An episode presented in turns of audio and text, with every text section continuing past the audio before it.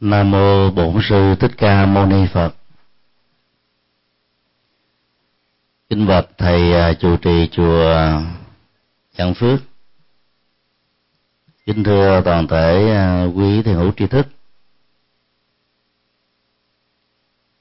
Trong buổi pháp thoại hôm nay chúng tôi xin chia sẻ một vài à, thực tập để có được sự an vui dựa vào tinh thần của à, kinh à, phước đức, bản dịch của thiền sư nhất hạnh.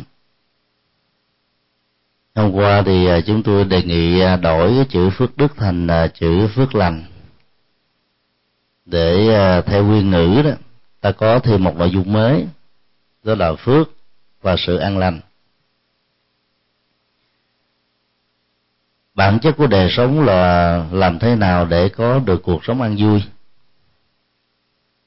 Nhưng à, để đạt được điều đó đó không phải mấy ai cũng được thành công. Lý thuyết của sự an lành đó, thì nó có nhiều. Nhưng à, con đường được tập đó nó được thực hiện bằng những bước đi rất là đơn giản nhưng mà hiệu quả lại khá cao. Trong à, bài kệ thứ 8 và thứ 9 của bản kinh mang cùng tên này đó Đức Phật giới thiệu cho chúng ta về à, những kỹ năng làm thế nào để à, có được sự thực tập và có được kết quả. Ở ngay khi và ngay lúc, ngay địa điểm mà sự thực tập đó có mặt. Trong các điều kiện được nêu ra ở trong à, bài kệ thứ 8 đó, thì đã liên hệ đến tri thức thực tập mà động từ của đó được dùng rất đơn giản là biết. Chữ Budi mà cái gốc Buddhism có mặt đó nó gắn liền với um, năng lực biết. Như là một cái um, sự nỗ lực để mở mắt sau một giấc mộng hay là sau thời gian ngủ đánh thức các đức phật đang nằm ngủ ở trong à, tâm thức của mình. Là để tạo ra cái biết về phật tính đó vẫn thường hằng với chúng ta. Và con đường đạo phật từ đó được ừ, hiểu như là con đường của sự tỉnh thức. Cho nên để có được sự ăn lành đó, thì à, cái biết về thiện về nhân quả và một số à, đức tính là yêu cầu không thể thiếu ở trong à, sinh hoạt hành trì của người con Phật nói chung. Bài kệ này à, dạy chúng ta những điều căn bản sau đây. Biết kiên trì phục thiện, biết thân người xuất gia, biết học pháp đàm tốt là phước lành rất lớn nếu ta viết lại thành là một mạch văn xuôi đó, thì sau mỗi một cái vế, từ hai đến ba chữ đó, nó có động từ đi đầu là chữ biết. Biết kiên trì, biết phục thiện, biết thân cận người xuất gia, biết tham dự các pháp làm để học hỏi. Mỗi một cái biết như vậy là đóng một vai trò để tháo gỡ những điểm khiếm khuyết và bế tắc của chúng ta ở trong à, đời sống hàng ngày.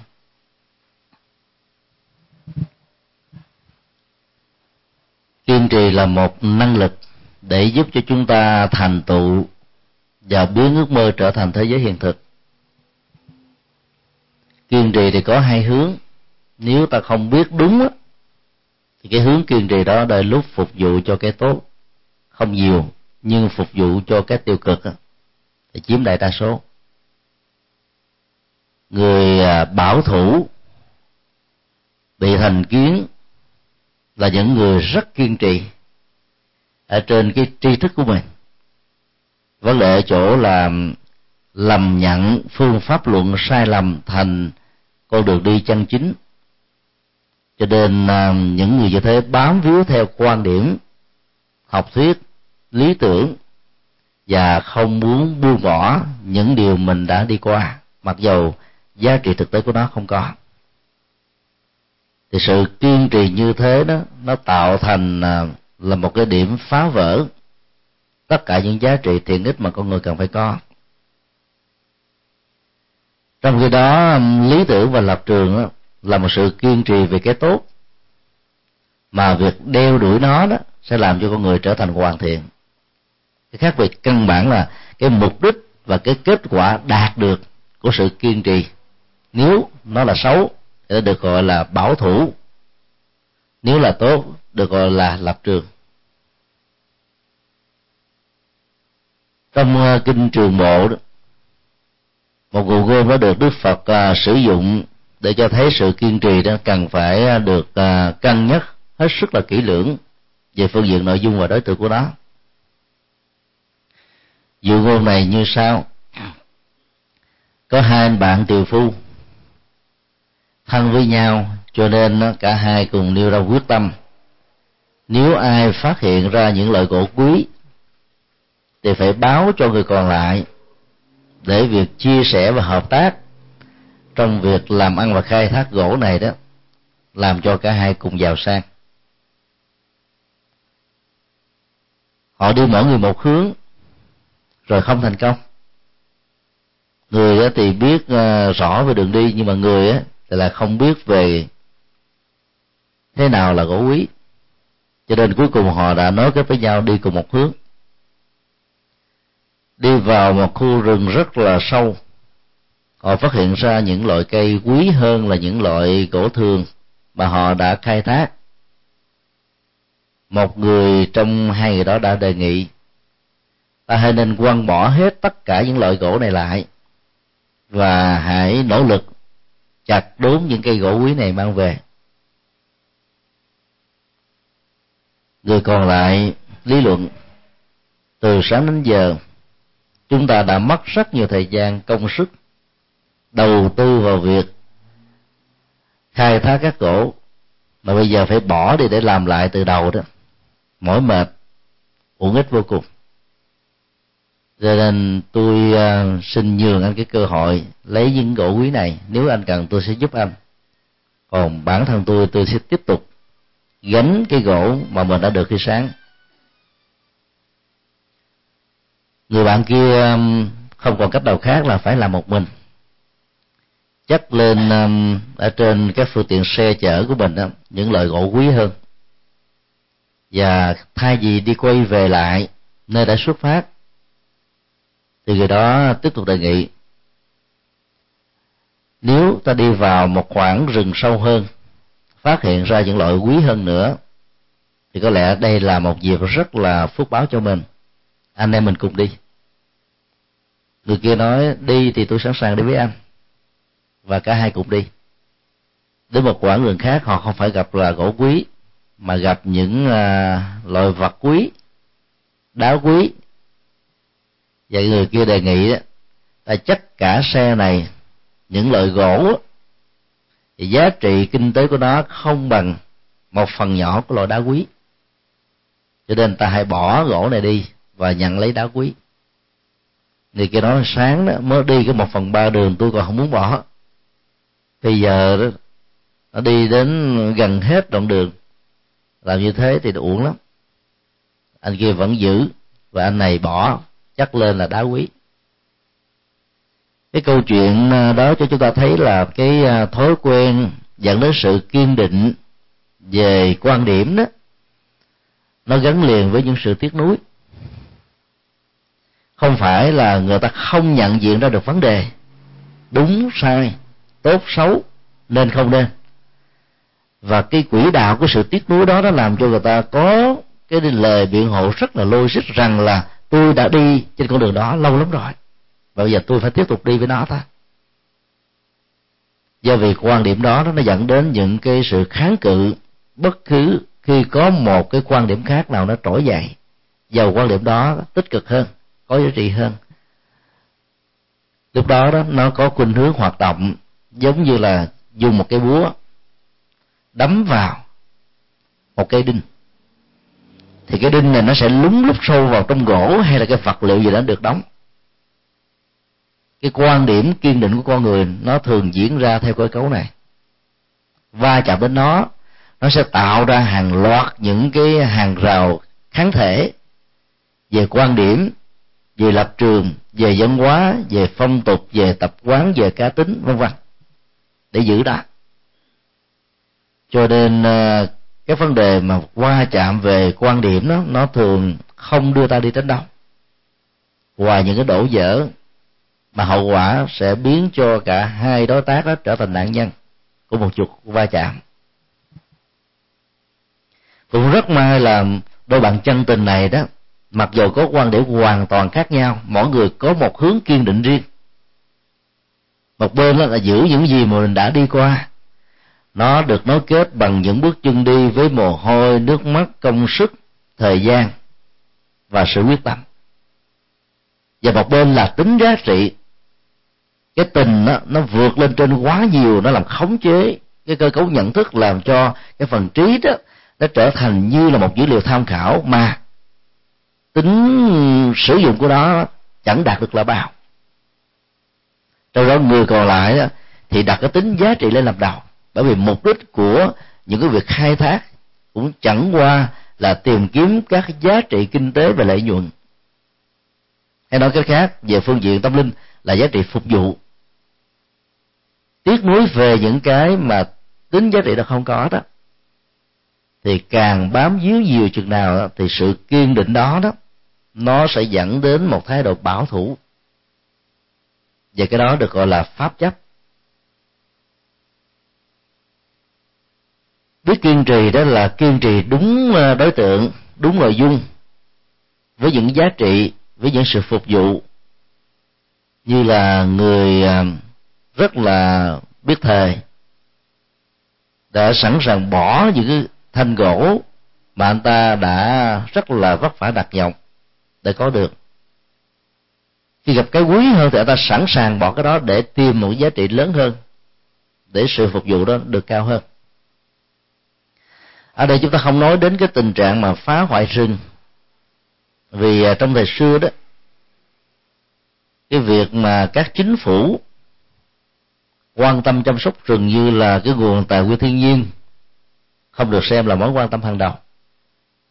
Và luật pháp không hề kết án việc đốn phá rừng lại là một tội phạm. Cho nên à, dữ liệu trong nguồn ngôn này sử dụng chỉ muốn nói về cái tính giá trị chứ không hề có bất kỳ một dụng ý khích lệ về hiện tượng phá rừng, mà hậu quả của đó là dẫn đến hàng loạt các thiên tai diễn ra trong à, mấy thập niên trở lại đây của thế kỷ 20 và kéo theo những hậu quả cho thế kỷ 21. Bài học mà chúng ta có thể rút được từ à, câu chuyện ngụ ngôn này đó là hai bên cùng kiên định với hai quan điểm hoàn toàn khác nhau một bên đó là giữ truyền thống bất luận truyền thống đó tốt hay không tốt đúng hay là sai. Một bên đó là giữ lập trường ở trên tính giá trị và miễn là sự phục vụ của nó đó cho mục đích mình đạt được đó, đảm bảo. Nhưng rất may mắn là hai bên không trở thành đối thủ.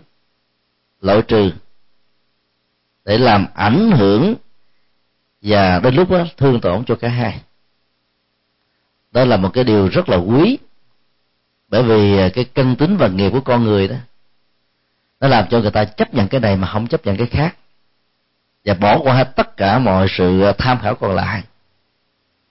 Nếu ta chấp nhận à, đó là một cái hướng đi đúng đó, thì mọi sự khác biệt đừng nên xem đó là một sự đối lập. Và cũng đừng xem nó là một sự loại trừ hay là một sự đe dọa cho sự tồn vong của bên kia? Thì lúc đó cái tinh thần à, thoáng rộng này đó sẽ làm cho chúng ta trở thành con người dung thông. Nếu ta thử hình dung à, cái tính dung thông này giữa hình ảnh của núi và mây đó, thì ta thấy nó là một sự tự nhiên, muốn tránh cũng không được một dải núi cây xanh với nhiều cảnh đẹp. Và một buổi sáng, trời quang đảng bầu trời trong vắt với màu xanh, hòa với lại màu xanh của cây và màu xám của đá, nó tạo ra một bức tranh tuyệt đẹp. Bỗng đâu một cơn gió thổi đến, mang theo mây. Và mới bắt đầu hoàn nguyện xung quanh và sen lẫn trong từng cành cây và tất cả các góc ngách của các phiến đá. Ở trên toàn thể dãy núi. Đối với các nhà thơ, những nhà họa sĩ đó đó là một cái phong cảnh hữu tình. Họ có thể trở thành à, một nhân vật nổi tiếng nếu ghi lại bằng sự xúc cảm dân trào, một kiệt tác, một bài thơ hay, một họa phẩm đẹp hay là một uh, khắc phẩm có giá trị. Nhưng núi có thể suy nghĩ rằng mây làm giảm đi nét đẹp của mình vì mây đã xen lẫn hình thù của nó ở trên núi. Nếu mây nghĩ rằng là núi là một cản trở lực trên cái hướng đi do gió đẩy mình đi ngang qua thì mây và núi sẽ trở thành đối thủ và kháng cự lẫn nhau. Rất may mắn, không có mây và núi nào đã suy nghĩ như thế vì chúng không có ý thức. Và ta thử hình dung nếu con người quan niệm sự khác biệt giữa mây và núi đó là một sự tổng hòa để tạo ra một cái phong cảnh đẹp đó và giữ lập trường trên cái kiên định vừa điêu, thì ta có được cái tinh thần là dung thông vô ngại. Và lúc đó là là nhờ có mây mà núi đẹp hơn. Nhờ có núi đó mà mây không trở thành cái đội u ám như người ta đã quyền rủa và không mong nó có mặt. Bởi vì nó mang lại mưa, ảnh hưởng đến mùa màng. Và thỉnh thoảng là một số hiện tượng không tốt cho sức khỏe, vân vân. Cái tinh thần dung thông vô ngại đó, nó làm cho chúng ta có thể đồng lúc đi kiên định trên lập trường, trên quan điểm, trên pháp môn của mình và thấy rất rõ cái sự khác biệt của những người đi trên pháp môn khác đó, không phải là một đe dọa, mà là một sự bổ sung và tham khảo cho nhau. Thì do đó được hiểu là biết kiên định kiên định đúng phương pháp, và do đó cả hai bên đều được lệ lạc. Vế thứ hai của câu này là biết phục thiện, để chỉ cho bất cứ ai ở trong quãng đời đi qua của mình. Có những lầm lỡ, có những sai phạm, và đến lúc đó, không ai biết đến. Ta cứ hình dung rằng là cái con đường đó đó là con đường tạo ra sự hanh thông.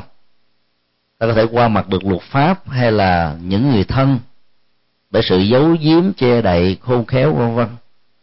Vì lương tâm của ta là một tòa án rất là công bằng, và nó làm cho mình rai rất ngày và đêm đến độ đó, nếu mình không bộc bạch ra những cái sai phạm đó đó, ta có cảm giác là khó chịu bởi cái mặc cảm tội lỗi dần xé ngày và đêm. Cho nên biết phục thiện là một nhu cầu để làm cho cái đó trở thành người thiện đích hơn. Vấn đề được đặt ra là cái à, động cơ, bối cảnh dẫn đến cái sự vi phạm mang lại một cái hậu quả là sự trừng phạt bởi luật pháp và sự dành xét lương tâm. Nó nằm ở chỗ nào? Ta thử khảo sát cái câu chuyện ờ, đối thoại giữa đức vua di Lan đà và đại đức na tiên. Vua di Lan đà hỏi thưa đại đức tiểu dương này đó là người nắm ờ, cán cân ờ, luật pháp. Những chuyện quan trọng nhất đó, đều do bệ hạ đây quyết định ra xin ý kiến của đại đức. Một người lập pháp về hành pháp đó, biết rất rõ về những gì mà quy định quốc gia đó yêu cầu tất cả mọi người dân phải làm. Nếu vi phạm, thì tội của người đó và sự khung hình phạt dành cho họ đó nên như thế nào?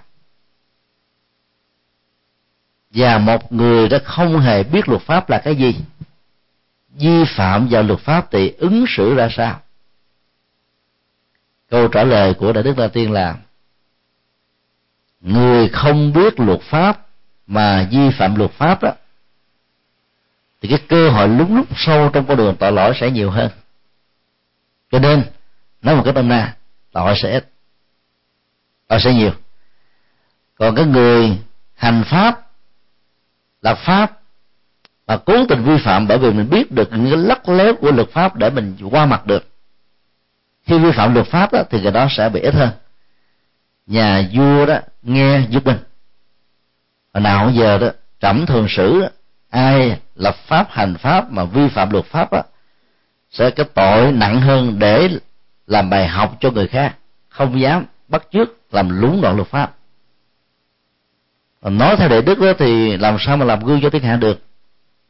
Đệ đức la tiên trả lời ra người không biết đó, sẽ luôn luôn kiên trì trên sự không biết của mình và lúng lút sâu trên con đường sai với rất nhiều sự biện hộ và do vậy đó họ khó có cơ hội hồi đầu hay là sự phục thiện còn người biết luật pháp biết rõ đây là điều nên đây là điều không đây là điều sai đây là điều phải mà có lỡ làm do một sự um, um, gọi là tham vọng hay là bị cài bẫy hay là những cạm bẫy, hay là những sức ép vân vân. Thì khi làm xong rồi đó, họ bị cái lương tâm nó dần xé ngày và đêm. Cho nên để bốn vào đó đó, khi mà trải qua cái vị đắng của cuộc đời, tức là đối diện với khổ đau, lúc đó người đó sẽ hồi đầu rất là dễ. Ở đây đó là đại đức na tiên phân tích về cái diễn tiến tâm lý của cái tiến trình tội phạm, để cơ hội phục thiện sau khi à, điều vi phạm tội phạm đó đã được thực hiện một cách có ý thức hay là vô thức. Chứ ngài hoàn toàn không có ờ, tán đồng hay là biện hộ cho những người biết mà cố tình làm. Do đó đó, vấn đề nằm ở chỗ đó, theo tiến trình tâm lý từ quan điểm của nhà Phật nói chung và để Đức Đa Tiên nói riêng đó, là một người biết mà cố tình làm rồi đó, thì anh nên quán chiếu về cái hành vi lỗi lầm và nỗ lực vượt qua. Chứ còn biện hộ như là cái ờ, thói quen của phong tục tập quán và xem nó, nhân nó lên thành giá trị chân lý đó, thì người đó sẽ bị lúng lúc sau còn nhiều hơn là cái người không biết chúng. Ở trong ờ, quan niệm dân gian Việt Nam và Trung Hoa đó, nó có nhiều ờ, cái quan điểm mà đứng từ nhà Phật thì nó hay có vấn đề. Chẳng hạn như cái phong tục và trọng nam kinh nữ đó ta bảo rằng là con hư tại mẹ. Cháu hư tại bà. Không thấy có câu nào ca ngợi là con hư à, con con mà nên nó tại mẹ. À, cháu thành công là tại bà mà chứ nó hư. Và xấu không? Như vậy là cái tinh thần trách nhiệm trong giáo dục mà lẽ ra nó phải được uh, cân bằng giữa cha và mẹ như là một cái nỗ lực tập thể. Nhưng cái quan niệm trọng nam phân nữ đặt cái lỗi ở trên người mẹ, vì có lẽ là người mẹ ờ, bà thương con và thương cháu nhiều, đến độ có thể dễ dàng chiều chúng, mà không cần biết cái hậu quả của các hành động chiều này sẽ dẫn đi đến đâu. Kết quả là sao? Đó là một số tình huống, nhưng rất nhiều người phụ nữ đó làm luôn chức năng của người cha. Và do đó đó, cái giá trị đóng góp của họ cho sự thành công về phương diện hạnh phúc đối với gia đình rất là lớn. Cho nên quy kết và đổ lỗi như thế là một sự bất công bằng.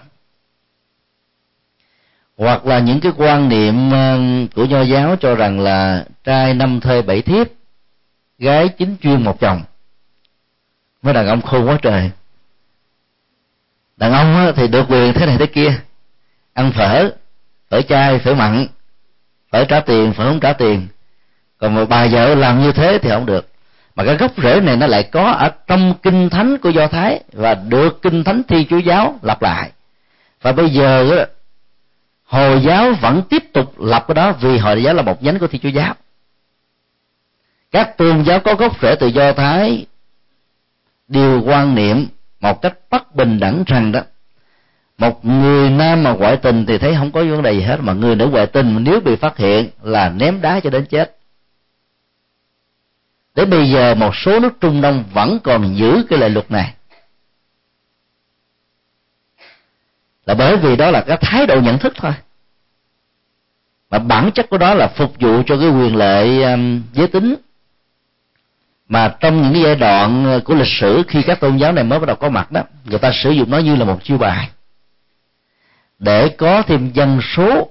Bởi vì nếu cho phép một người đàn ông đó năm thê bảy thiếp á thì sau một thế hệ mười năm á ông ta sẽ cho ra đời thêm á, là vài chục đứa con.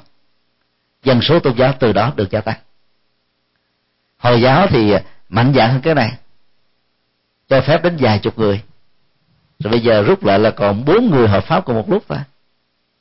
Có một lần chúng tôi đọc um, ở trên một cái uh, mẫu uh, The Times of India vào năm um, 2000 một nhà triệu phú của um, hồi giáo ở Trung Đông.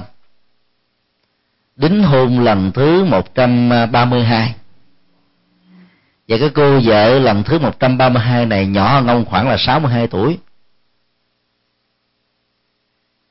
Thì um, khi mà cái um, thơ mời lễ cưới đó, nó được phân phát rộng rãi đi, thì một trong những vợ, người vợ cũ của ông đó biết được cái tin này. Và coi vào cái thiệp mời thiệp mời cưới đó, thì thấy cái tên của cô, con gái của mình, cô ta hơi ngờ ngợ họ biết đích sáng là không bắt đầu mới đi truy tìm ra, thì mới thấy là đó là đứa con ruột của mình. Và phải cấp tốc gọi điện thoại báo với ông là hãy nên hủy bỏ của cuộc hôn nhân đó.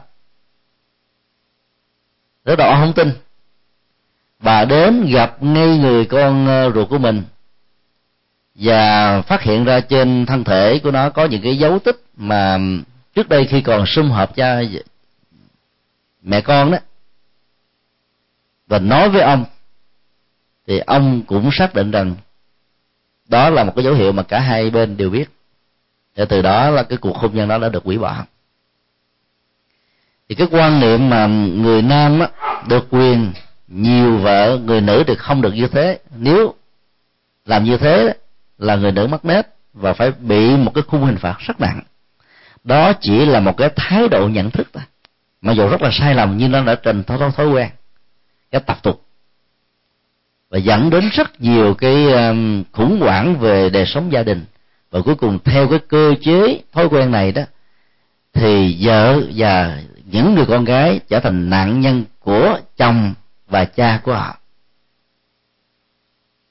Như vậy là rốt cuộc rồi đó người ta hành hạ lẫn nhau ta. Nếu ta thử đặt ra một cái cái quy trình ngược lại theo cái cấu trúc mẫu hệ gái năm năm chồng à, bảy bảy bảy bảy kép trai chính chuyên một vợ thì liệu các ông đàn ông không biết có chấp nhận hay không? Không biết đặt ra một cái tương tự thì chúng ta thấy là cái à, cái vấn đề mâu thuẫn đó là nó có mặt liền. Và có lẽ là cũng à, không ai muốn nó có. Cho nên à, khi mà mình đi vào những cái con đường, mặc dầu theo luật pháp của những quốc gia đó cho phép, nhưng theo cái con đường đạo đức của nhà Phật nó vẫn là một cái sai lầm.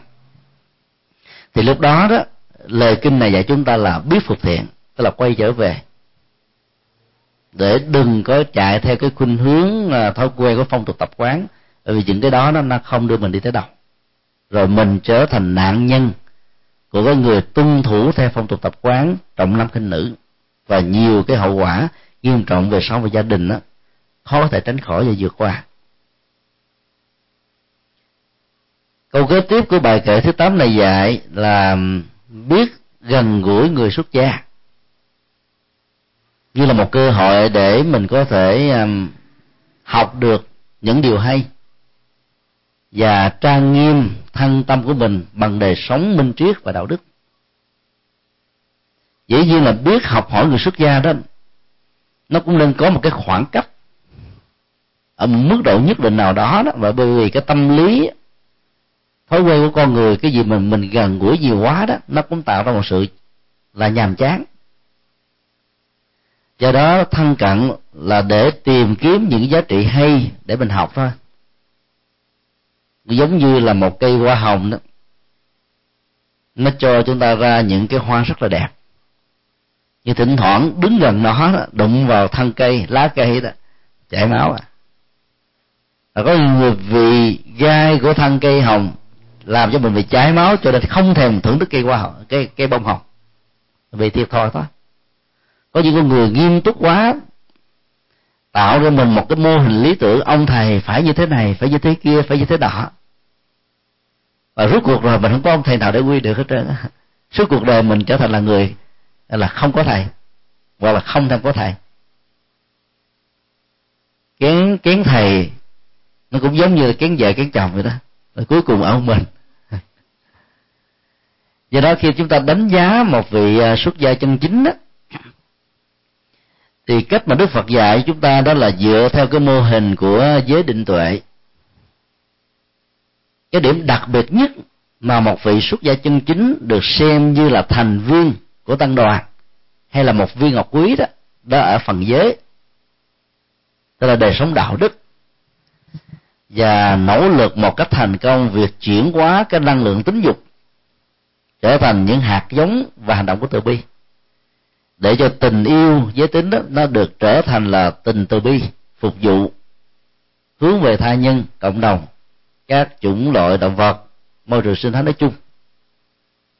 Và nhờ có một sự chuyển đổi như thế đó, thì cái ước chế tâm lý về cái bản năng tính dục của con người nó không trở thành một nỗi đe dọa và khống chế con người. Và không cần phải dùng cưỡng lực để đè nén nó. Thì cái tiến trình chuyển hóa đó sẽ được diễn ra và thành công có được cái năng lực ờ, đời sống giới hạn đó đã trở thành là một cái điểm tựa để cho người tại gia nương tự học hỏi rồi.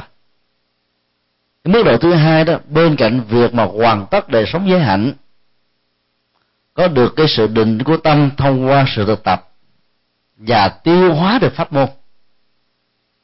Việc mà sống ở trong chùa trở thành một bậc ờ, chân tu đứng đắn, giới hạnh có phẩm chất, không khó. Về cái môi trường tâm linh ở các chùa, nhất là ở trong các tu viện, có bài bản, có hướng dẫn, có giám sát, có nâng đỡ, có theo dõi, có khích lệ, có trị phạt. Thì làm cho những người sống ở trong cái quỹ đạo, được đào tạo này đó, sẽ được nâng điều lên. Và vậy đó nó trở thành cái điểm tựa về đời sống phước báo cho người tại gia và những người xuất gia ở trong môi trường đó cần phải nêu một quyết tâm cao là không cô phụ sự ủng hộ của người tại gia dành cho mình. Và các tổ trung hoa đó dạy những người xuất gia luôn luôn tâm niệm rất là sâu sắc là bản thân của người xuất gia giống như là một cái cục đá mài. Người tại gia như là những con dao và vật liệu sử dụng mỗi một cái cơ hội phát tâm cúng dường ủng hộ, gia trì cho người xuất gia làm được đạo, tu tập thành công đó, giống như là một lần mài dao trên cục đá mài đó. Con dao của người ta được bén, phước báo được gia tăng, nhưng cục đá mài của người xuất gia đó là bị mòn đi. Giống như mình đang mượn vay nợ ấy.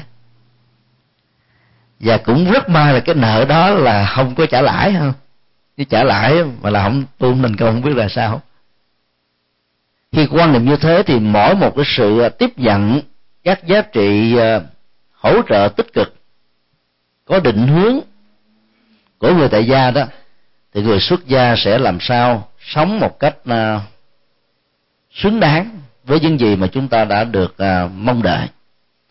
Từ đó đó không thỏa mãn ở cái phần hoàn thành giới hạnh cô có làm sao tiêu hóa được pháp môn để mình có được cái sự định tĩnh và sống một cuộc đời rất là thông dong chữ định ở trong uh, thuật ngữ giới định huệ này nó không phải là thiền ở trong uh, thuật ngữ thiền tâm, mà là cái năng lực mà giúp cho tất cả các hành giả dù theo pháp môn thiền mật và tịnh hay là các pháp môn khác đó, có được một cái um, hướng đi kiên trì và đạt được những giá trị cần đạt được và khi mà mình à, đạt được như thế đó thì ít có ai thỏa mãn, hãnh diện tự hào mà phải nâng tâm của mình lên, làm sao phát triển trí tuệ. Và nếu một hành giả xuất gia nào phát triển cả ba phương diện, đạo đức, thiền định và trí tuệ đó, thì đó thật sự là phi kim cương. Cho nên à, trong cuộc đời đó, khi tìm kiếm những à, giá trị tâm linh có rất nhiều người phật tử không may mắn để gặp được những bậc thầy như thế. Thỉnh thoảng gặp được bậc thầy giới hạnh, thì bậc thầy đó lại không có năng lực để thuyết giảng, hoặc là không có nguyện vọng hoàn pháp, mà chỉ có phần chuyên tu tự tu thôi. Cho nên người đó chỉ gieo được hạt giống phước lành mà không khai hóa được những bế tắc của tâm. Cũng có người gặp được các bậc thầy có thiền định như là một năng lực thực tập cao. Nhưng cái sự hành hành hành trì và dấn thân để phục vụ lại cũng không có. Cho nên phần ủng hộ đó cũng chỉ đơn thuần là phước báo. Và may mắn đó, ta gặp được một bậc mà có được luôn cả ba phương diện và nhờ tuệ giác. Nhân cách đó khi được thành công trong sự tu học đó có thể đóng góp rất nhiều cho thai nhân và cộng đồng. Cái hạt giống gieo trồng phước duyên của chúng ta đối với những nhân cách xuất gia như thế đó, nó trở thành rất là có giá trị. Và do vậy đó, thân cận để học hỏi người xuất gia đó, là làm sao chúng ta không tư hữu hóa vị đó, mà hãy tạo điều kiện cho vị đó trở thành là một viên ngọc quý chung, để tất cả mọi người cũng có thể cùng sử dụng như một kho tàng vô tận tạng. Cái tinh thần như thế là một cái tinh thần rất là là vô ngã cao thượng để hỗ trợ. Và cũng không cần mong mỏi rằng là thông qua sự hỗ trợ này, vị này sau này làm gì cho mình. Đó là cái tinh thần à, học hỏi. Và đức phật rất là mong mỏi tất cả những người phát tâm hy sinh, cắt xén đi cái phần chi tiêu của gia đình mình để hỗ trợ cho những giá trị đạo đức chung. Và điều quan trọng đức phật khuyên trong bài kệ đó là biết tham dự pháp đàm để học hỏi phật pháp.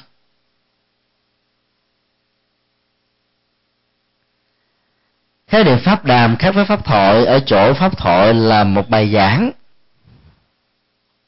Trong khi pháp đàm á, là sự vấn đáp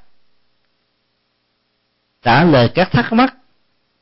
Mà phần lớn nó liên hệ đến uh, kỹ năng xử lý ứng dụng ở trong đời sống hơn là việc tìm kiếm thỏa mãn tri thức.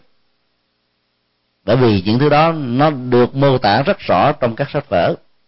Và bây giờ các phương tiện internet với các website đó, chỉ cần đánh vào một cái à, thuật từ là ta có thể có hàng trăm trang web hay là hàng trăm bài viết dẫn ta về để có thể tháo mở những à, mối nghi của chúng ta.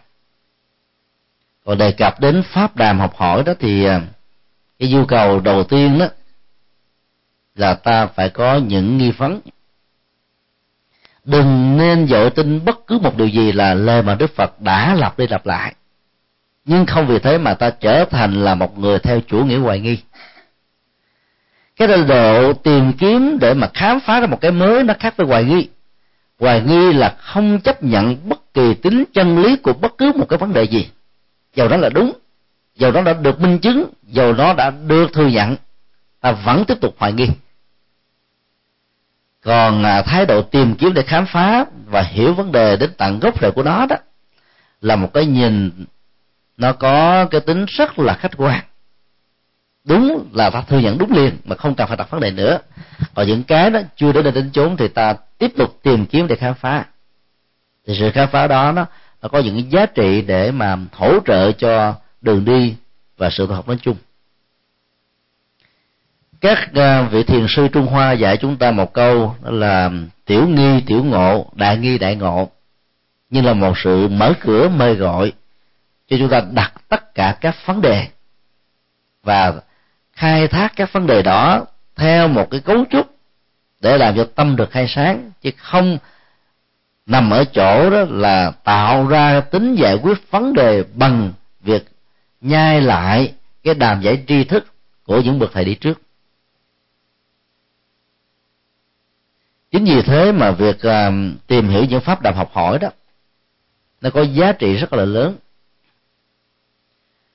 Trong vòng uh, gần hai năm qua khi làm uh, tổng điều phối của khóa tu uh, một ngày an lạc tại chùa Phổ Quang với sự tham dự của khoảng một ngàn ba trăm hành giả trong thời điểm đầu đó, hai tuần một lần. Bây giờ từ ba tháng hạ này trở đi đó, thì mỗi tuần có một khóa tu. Còn ngày chủ nhật, buổi sáng là pháp thoại. Gồm có từ hai cho đến ba vị, phần lớn là hòa thượng thường thọ thuyết giảng. Buổi chiều đó là có buổi pháp đàm, hai tiếng rưỡi. Với sự tham dự tối thiểu từ 4 cho đến 8 vị pháp sư. Đi chuyên sâu về một vấn đề. Mà buổi sáng đó các hành giả đã được lắng nghe sự chia sẻ từ các góc độ. Phật giáo Nam Tông, Phật giáo Đại thừa nói chung. Các hành giả tham dự khóa tu đã đặt ra nhiều câu hỏi. Rất là hóc búa. Câu hỏi càng hóc búa càng khó, nhiều chừng nào thì nó tạo điều kiện và kích thích để cho câu trả lời đó nó làm thỏa mãn sự hành trì chừng đó và cái cơ chế của những bài à, à, pháp thoại pháp đàm vấn đáp đó đó nó đã làm cho rất nhiều người giải quyết được những mối nghi của mình. Dĩ nhiên cũng có nhiều câu được trả lời một cách quá chung chung. Và do đó đó người học hỏi cũng không nên thỏa mãn và tiếp tục tìm những giải đáp ở những vị khác. Ngày nay đó là nhiều cái chủ đề phật học tới lúc đó được cả vài chục vị pháp sư thuyết giảng, trong đó có những vị cao tăng. Ta có thể là nghe một cách à, tham khảo một vấn đề bởi nhiều vị thuyết giảng. Mỗi vị đó có những cái sở trường tinh hoa, cách thức tiếp cận, giải quyết vấn đề riêng, và ta có thể tìm đó nhiều giá trị tham khảo. Do vậy là học ít mà cái kết quả giải phóng những mối nghi hoặc đó, nó sẽ được nhiều. Và con đường hành trì chúng ta nó được thanh thang, thẳng tiến và không bị gặp gềnh đó chính là cái cái tiêu chí của à, pháp đàn. Pháp đàn được diễn ra theo hai hướng. Hướng một đó, đơn thuần là vấn đáp, người nghe đặt những câu hỏi, và người thuyết trình đó, chia sẻ cái kinh nghiệm của mình trên nội dung câu hỏi được đặt ra. Cả hai phải hết sức là thành thực và chân thành với nhau. Cái gì mình không biết không nên giấu giếm và cũng không nên mặc cảm khi đặt ra những câu hỏi. Và những gì vị pháp sư trả lời không được cũng không nên giấu giếm hoặc là dẫn đến cái tình trạng trả lời sai. Điều đó dẫn đến một cái hậu quả là làm cho người nghe đó không biết đường đi, nước bước và kết quả là sự hành trì đó không có làm cho người thực tập đó mất phương hướng, thì cái hậu quả sẽ đặt nặng tính trách nhiệm ở trên người đã tuyên thuyết đó. Cho nên sự trung thực và chân thành với nhau trong vấn đề à, hỏi và đáp đó sẽ làm cho cả hai hiểu một vấn đề sâu sắc hơn có nhiều người chỉ nghĩ đơn giản rằng là việc đặt câu hỏi và tìm kiếm những giải pháp hay những giải đáp đó, làm cho họ mở mang được tri thức là hết. Mặc dù đó cũng tốt nhưng đó chỉ là một phần của sự hành trì. Để làm sao để à, tiêu hóa nó vào trong cuộc sống. Nhưng chúng ta cũng phải thấy một điều rất rõ là về phương diện của người thuyết trình Phật pháp đó. Thì câu hỏi sẽ làm cho người đó hiểu vấn đề sâu sắc hơn. Là lúc phần thuyết trình nó luôn luôn là chung chung và người nói, luôn luôn có cảm giác rằng là cái việc chia sẻ trình bày của mình nó đã đủ rõ nghĩa để cho vấn đề được tiếp thu một cách có hiệu quả. Nhưng không ngờ khi nghe thính giả đặt câu hỏi thì mới thấy rằng là việc trình bày của mình nó chưa đủ phân minh rõ ràng. Cho nên cách thức đặt câu hỏi là hỗ trợ cho người thuyết giảng Phật pháp có những kinh nghiệm để thuyết trình cùng một đề tài ở những đối tượng thân chúng khác nhau có kết quả cao hơn. Và do đó, tìm kiếm những cơ hội để tham dự pháp đạo học hỏi đó là một sự hỗ trợ cho cả hai. Hướng thứ hai của pháp đàm đó là trong tình huống mà ta không tìm ra được những vị pháp sư hoặc là người xuất gia hoặc là người cư sĩ tại gia có trình độ tu học để hướng dẫn, thì cái cách mà pháp đàm đó nó có thể là việc chọn lựa một dvd pháp thoại của một vị pháp sư, ấn tượng nào đó, để cho tất cả mọi người cùng nghe. Và sau đó đó, cái người điều phối sẽ nêu ra những vấn đề gợi ý để tất cả những người đang có mặt đó cùng tham dự để chia sẻ và học hỏi chung, từ góc độ kinh nghiệm và bối cảnh dân hóa hay là cá tính riêng của mình trong mấy tuần sau Phật đản khi chúng tôi có dịp uh, chia sẻ pháp thoại tại um, các tỉnh miền Bắc chúng tôi được thỉnh mời và được yêu cầu đó là hãy mời nhiều vị pháp sư ở miền Nam ra đây cùng chia sẻ. Thì cái thiện chí đó đó phải nói là rất là đáng trân trọng. Nhưng làm gì làm đó thì ta phải biết rằng là cái tiềm lực địa phương vẫn là quan trọng hơn là chúng ta nhập cản cái tiềm lực ở nơi khác về điều đó đức phật dạy rất rõ ở trong ờ, phẩm ờ, uh, tuần địa giống sức của kinh diệu pháp liên hoa ta nhớ rất rõ là khi đức phật tuyên bố về cái tiềm năng phật tính vốn có và làm sao giúp cho tất cả mọi người nghe đó là khai thác được cái giá trị quý báu này thì nhiều vị bồ tát ở các hành tinh khác phát nguyện. Bạch như lai thế tôn xin ngài hãy cho chúng con một cơ hội truyền bá thông điệp phật tính cao thượng này cho các cư dân của ta bà và đó là một diễm phúc của chúng con.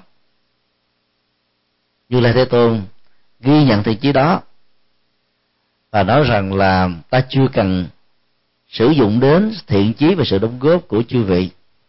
Mặc dầu sự đóng góp này rất là có ý nghĩa với cõi ta bà ta thấy rất rõ là ở trong cõi ta bà này nó cũng có nhiều vị bồ tát sơ phát tâm mà việc dấn thân của họ trên con đường đó đó sẽ làm cho cái công việc mà các vị sẽ phát tâm làm đó được thực hiện một cách cũng rất là thành công.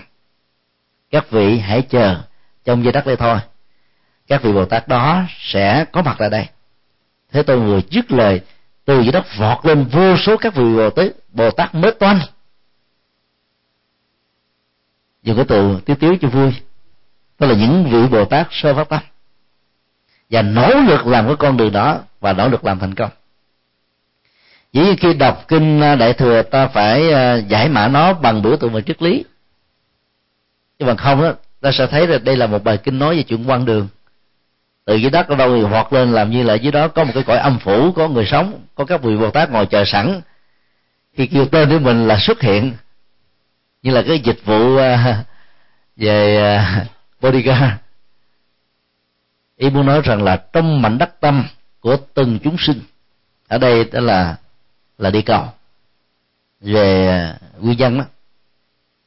Các vị bồ tát, tức là các năng lực dấn thân phục vụ tha nhân, các hạt giống tốt của mình, nó có sẵn nó đang bị nằm ngủ quên thôi.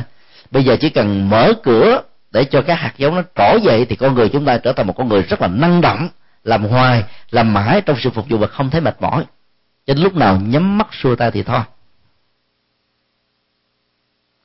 Nền văn hóa phương tây đó dạy chúng ta một điều là đến tuổi về hưu thì mình dưỡng già. Và nói một cách đơn na là enjoy. Mình được cái quyền để enjoy đó bởi vì trong mấy chục năm làm việc đó, đóng góp bằng việc đóng thuế nhiều quá rồi. Cho nên lấy lương hưu cũng đủ sống, không cần phải làm nữa mà bối cảnh sinh hoạt đây phương tiện vật chất đủ đầy nhà cửa thoáng mát rộng, không ai chơi với ai, dẫn đến tình trạng cô đơn. Mà nếu người nào là cái người mà có khuynh hướng xã hội cao đó, thấy ở nhà là một sự bức bách, khó chịu, như là đang bị đốt cháy. Cho nên bữa nay phải tìm cơ hội đến chỗ này, đi chỗ kia, giao dịch chỗ nọ. Và do đó đó là đánh mất đi rất nhiều cái năng lượng vốn có của mình cho nên um, khai thác để làm sao cho cái nguồn năng lượng đó để tiếp tục phục vụ. Tìm những việc lợi ích những việc cộng đồng đó để chúng ta đóng góp. Thì giá trị của sự đóng góp đó đó nó sẽ làm cho mình sống một cách có ý nghĩa hơn. Đỡ cô đơn đỡ buồn chán. Thông thường à, người ta có khuynh hướng giống như là cái cái à, cây hoa trinh nữ đó. tức là cây mắc cỡ đó. Đụng tới đó là nó rút về va chạm nhiều khổ đau nhiều thất bại nhiều, nghịch cảnh nhiều là cho con người trùng bước không muốn gian thân ra để mà đi tới phía trước. Bởi vì cái niềm tin về sự thành công ngày càng nó mòn mỏi, khô héo, bế tắc, giảm thiểu đi. Làm cho mình là không không không nghĩ đến được. Nhưng mà nếu chúng ta chịu để để ý quan sát cái hoa trinh nữ này đó thì trong vòng khoảng chừng một phút thôi, có những cây nó khoảng chừng vài chục giây à nếu không ai tiếp tục đụng tới nó nó bắt đầu xè ra hết tất cả các cánh lá bình thường. Và nó trở lại trạng thái nguyên nguyện của nó.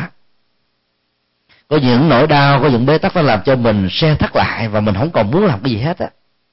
Nhưng nên xem đó là một hiện tượng tạm thời. Rồi có nhiều người kéo dài cái hoàn cảnh đó bằng cách là mình đi đây đó thôi, nó không phải là giải pháp. Trở về lại giống như là cái trinh nữ để tiếp tục làm cái công việc mà nó đã làm và nếu không làm công việc đó nó không còn là chính nó nữa. Cho nên tinh thần à, tinh tấn của Phật giáo nó dạy chúng ta là không ngừng, không nghỉ với một sự kiên trì thì không có khó khăn nào ta không vượt qua được.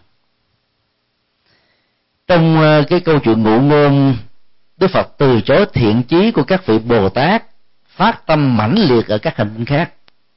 Nó giống như là gáo nước lạnh tạt vào cái trái tim thao thức đóng góp của một con người nếu ta đến chùa gặp thầy chủ trì, xin thầy là một phật sự và thầy chủ trì nói giống như đức phật là lúc là mình buồn lắm phải không ạ? Và đây là thước đo, là cái công thức để xem cái công tác và sự dấn thân làm phật sự hy sinh cho chùa của chúng ta có cái tôi hay không. Nếu ta mang thái độ cái cái tôi đến để làm, thì cái bài thực tập để tháo cái tôi đó đó là một sự đánh rớt mình.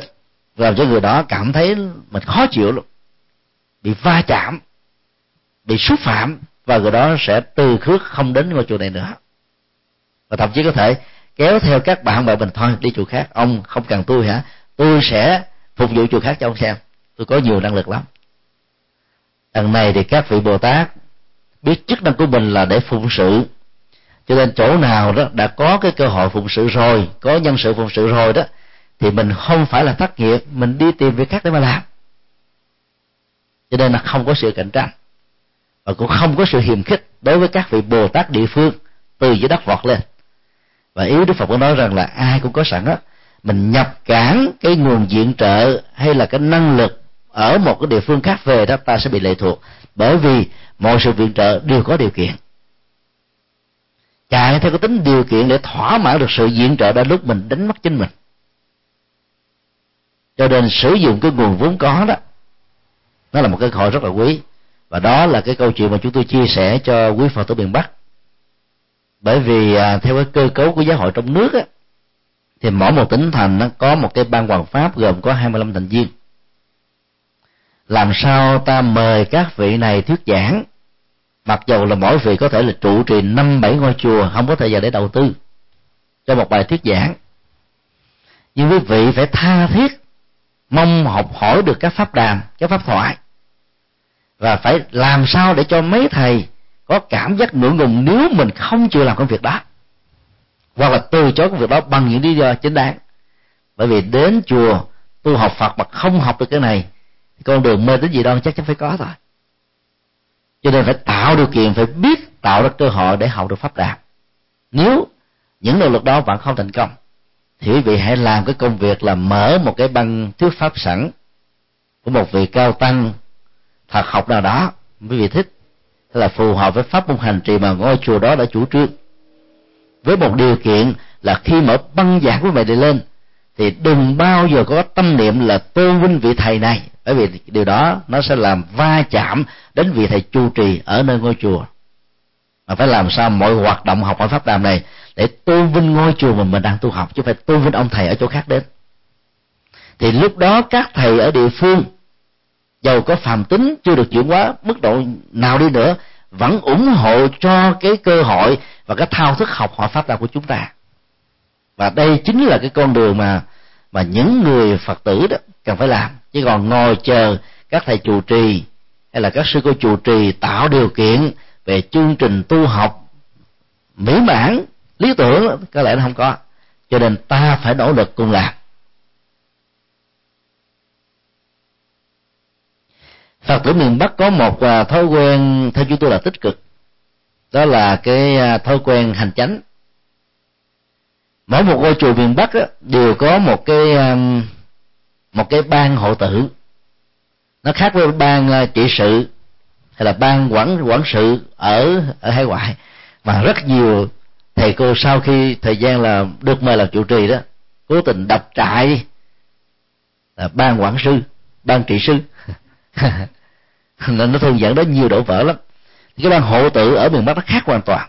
Là ủng hộ tam bảo và không can thiệp vào cái quyền điều hành vận hành của chùa đó mà chỉ là một chức năng là hỗ trợ về phương diện vật chất hành chánh để cho sự vận hành tâm linh nó được diễn ra tốt để mang lại lợi ích cho chính mình và con em của mình. Thì cái ban hộ ờ, hộ tự đó đó, có chúng trưởng, chúng phó, thư ký, thủ quỹ và các tổ trưởng. Họ chia ra là cứ mỗi một quận huyện là có một tổ trưởng. Chùa nào cũng làm đồng loạt như thế và cái ban hộ tự này đó là có địa chỉ, chi tiết và số điện thoại của từng thành viên và gia đình. Cho nên đó khi hay tin một vị pháp sư ở miền nam ra là buổi chiều, là tối họ thông báo đông loạt là sáng ngày hôm sau có thể có bốn năm trăm người đến nghe thuyết giảng. Không khó khăn gì. Dễ như ăn cơm bữa. Nhiều nơi chúng tôi đến từ cái tình trạng như vậy hết á. Chứ phải có sự sắp xếp trước, một tuần lễ, hai tuần lễ, ba tuần lễ cái cơ cấu tổ chức hành chánh như thế này đó, thật sự là hộ tự. Tức là là ủng hộ để cho tất cả các vị pháp của mình có được cơ hội học hỏi được pháp đạt. Và nhiều vị đó thấy rất rõ rằng là cái ờ, cái bế tắc ở cái khu vực mà ngôi chùa này có mặt. Các phật tử bị mê tín dị đoan, cách này cách nọ, thì họ cố tình đặt ra những câu hỏi viết sẵn. Rồi mới phân phát câu hỏi đó cho những vị pháp hữu khác và yêu cầu các vị pháp hữu khác đó nêu câu hỏi đây lên. Nó trở thành là một cái gì đó rất là tự nhiên, mà không ai biết là nó có sự sắp xếp. Để tạo cơ hội cho những cái thắc mắc về Phật pháp được tháo mở ở trong các bản kinh đại thừa đó thì ta thấy là các vị bồ tát thường làm cái công việc là đương cơ pháp hội. Cỡ như ngài đại trí văn thù sư lại cái chuyện gì ngài không biết. Tội giác của ngài đó cũng là chín mươi với phật. Ngài giảng kinh là cũng thua về phật đâu mà đến cái pháp hội ngài giả vờ những người không biết không hay gì hết trơn. Thắc mắc chuyện này, hỏi chuyện kia. Để có cái duyên cớ cho phật trả lời. Chứ nếu như ai cũng biết rồi hết, ngồi im ra chuyện này tôi biết là tôi không thèm hỏi nữa. Thì những người chưa biết mà có cái e lệ e lệ rụt rè rụt rè đó, sẽ không có điều kiện để tìm hiểu sâu hơn. Cho nên phải có người làm cò mồi cò mồi để học hỏi pháp đàm, có lợi lết lắm. Và ở tại um, Việt Nam đó thì à, thời gian gần đây chúng tôi à, mỗi một tháng trung bình là chia sẻ khoảng à, từ 12 cho đến 16 buổi pháp thoại với 16 đề tài khác nhau. Cho nên à, chúng tôi à, chọn cái lối đi đó là không có à, tiếp phật tử. Vì nếu mà tiếp phật tử không có thời giờ để làm việc khác. Quả hoàng lắm người ta đến cái lúc người ta gõ cửa mình không thể từ chối mở cửa thì phải tiếp thôi thì khi mà tới tiếp đó thì người ta thường đặt câu hỏi này, câu hỏi nọ thì chúng tôi cũng từng khước từ. Và yêu cầu họ nếu à, có thư chúng tôi đó, viết danh sách các câu hỏi hoặc là có mặt ngay cái giảng đường, bởi vì chúng tôi thuyết giảng khoảng 6 giảng đường tại thành phố Hồ Chí Minh. Có năm tháng ngày giờ thường kỳ, hàng tuần và hàng tháng, có thể đặt câu hỏi trực tiếp hay là đến cái buổi đó để câu hỏi trên bàn. Thì cái việc là chia sẻ nó sẽ làm cho nhiều người khác cũng cùng được học hỏi thêm chứ còn mà ngồi chia sẻ cho từng người a, người b, người c đó, thì không giải quyết được cái gì hết á. Mà cũng không có thâu được vì đâu có máy sẵn đâu thâu. Ở các giảng đường này nó có các phương tiện máy móc. Thì như vậy là nếu chúng ta áp dụng cái mô hình này đó, là cái thời gian công sức bỏ ra là vừa phải, nhưng mà cái kết quả và giá trị đóng góp đó, nó tương đối là khá cao. Và rất may mắn là rất nhiều tăng ni ngày nay ý thức thâu băng để nhờ đó mà các phật tử đó trong và ngoài nước có điều kiện để tham khảo. Ở trong nước đó, rất nhiều vị hòa thượng rất giỏi. Là bậc thầy của nhiều bậc thầy. Nhưng mà các ngài đó thì có có thói quen suy nghĩ thế này. À, là những vị mà xuất gia đó giống như là con chim bay không để lại dấu tích. Do đó là các ngài không màng đến cái việc mà à, ghi lại bài giảng của mình truyền bá bài giảng đó bằng cách này cái kia. Ai thích thì thâu, không thích thì thôi.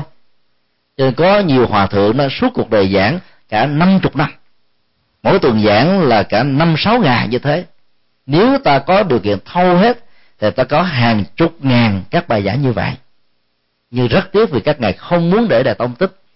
Cho nên quần chúng phật tử mất đi cơ hội để học hỏi phật pháp. Và may mắn thế hệ trẻ ngày nay đó có ý thức này. Và các phật tử cũng nỗ lực để tạo điều kiện. Nếu vị pháp sư không tự thâu băng thì các vị phật tử đó lại nỗ lực thâu băng để mà truyền bá phổ biến. Thì đó cũng là một cái một đề thuật để giúp cho cái việc mà tham dự pháp đàm một cách gián tiếp đó nó được thực hiện. Cho nên à, phương tiện uh, truyền thông ngày nay đó nó làm cho những cái khó khăn ngày xưa không còn nữa. Và người phật tử được tu học được tham khảo phong phú đầy đủ hơn còn có nhiều người phật tử tại gia đó gần như một ngày là nghe đến bảy tám tiếng các bài pháp thoại. Nghe còn nhiều hơn những người xuất gia học trong các trường Phật học đó. Trường Phật học đó, học một ngày có bốn tiếng thôi. Và bốn tiếng đó chỉ có hai ông thầy. Còn nhiều Phật tử tại gia nghe hết thầy này đến thầy kia cho nên đó là những tinh hoa mình mình mình mình uh, ghi nhận được đó nó rất là nhiều.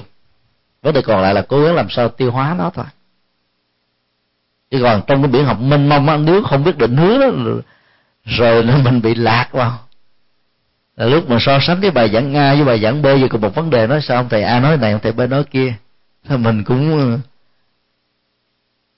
hơi cảm thấy là bị ờ, bị bị bị bị confused. Và đến lúc đó là mình không còn niềm tin nữa. Ta phải hiểu là Phật pháp nó có thể được tiếp cận từ nhiều góc độ miễn là cái giá trị ứng dụng. Từ những góc độ đó, nó thật sự tốt. Thì việc lý giải như trên vẫn có thể được chấp nhận được. Do đó đó, là việc mà các vị pháp sư giảng về một đề tài khác nhau cũng không nên lấy đó làm sự thắc mắc. Miễn là nó không đi ngược lại các giá trị của tứ diệu đế và bát chánh đạo nói chung. Và con đường tâm luân Phật giáo là như thế nói tóm lại trong cái bài à, kệ thứ 8 của kinh à, Phước Đức đó thì à, biết kiên trì biết phục thiện biết thân cận người xuất gia chân chính và biết tạo điều kiện để học hỏi pháp đàm đó là các yếu tố cần và đủ để chúng ta trở thành một người phật tử không chỉ đơn thuần bằng niềm tin. Và ta phải hiểu phật pháp cũng giống như là tăng ni. Chứ đừng nghĩ rằng là cái công việc đó chỉ dành cho tăng ni, còn mình được quyền không cần hiểu gì hết. Chỉ cần gõ mỏ tụng kinh, niệm phật, trì chú, đủ à. Là bởi vì khi biết ta là phật tử, thỉnh thoảng những người khác đạo và những người muốn tìm hiểu về đạo phật, hỏi chúng ta. Và việc trả lời không đúng của mình nó có thể làm cho người khác bị thất vọng. Và đóng mất cửa ngõ tìm đến đạo phật của họ cho nên theo tinh thần này thì mỗi một người cư sĩ tại gia nên là một nhà hoàng pháp tùy theo khả năng của mình và chúng tôi tin chắc rằng là người cư sĩ tại gia với cái kinh nghiệm thế học kinh nghiệm các ngành nghề thế tục mà mình đang dấn thân đó, sẽ có thể giải quyết được và chia sẻ được các cái um, giáo lý sâu sắc của Đức Phật bằng những ngôn ngữ đời thường hơn là những người tu. Vì người tu thì ít tiếp xúc với thế tục cho nên sử dụng cái ngôn ngữ kinh viện của Phật học quá nhiều. Rồi lúc đó có nhiều người nghe nói ông thầy ông nói tôi không hiểu gì hết trơn. Và khi mình à, tiêu hóa nó diễn đạt lại bằng ngôn ngữ kinh nghiệm của mình đó, thì người nghe nó thấy có chiều sâu hơn dễ dàng hơn. Do đó đó ta làm công việc đó cũng khá thành công. Các nhà sư đó thì thường bị giới hạn ở trong không gian của một ngôi chùa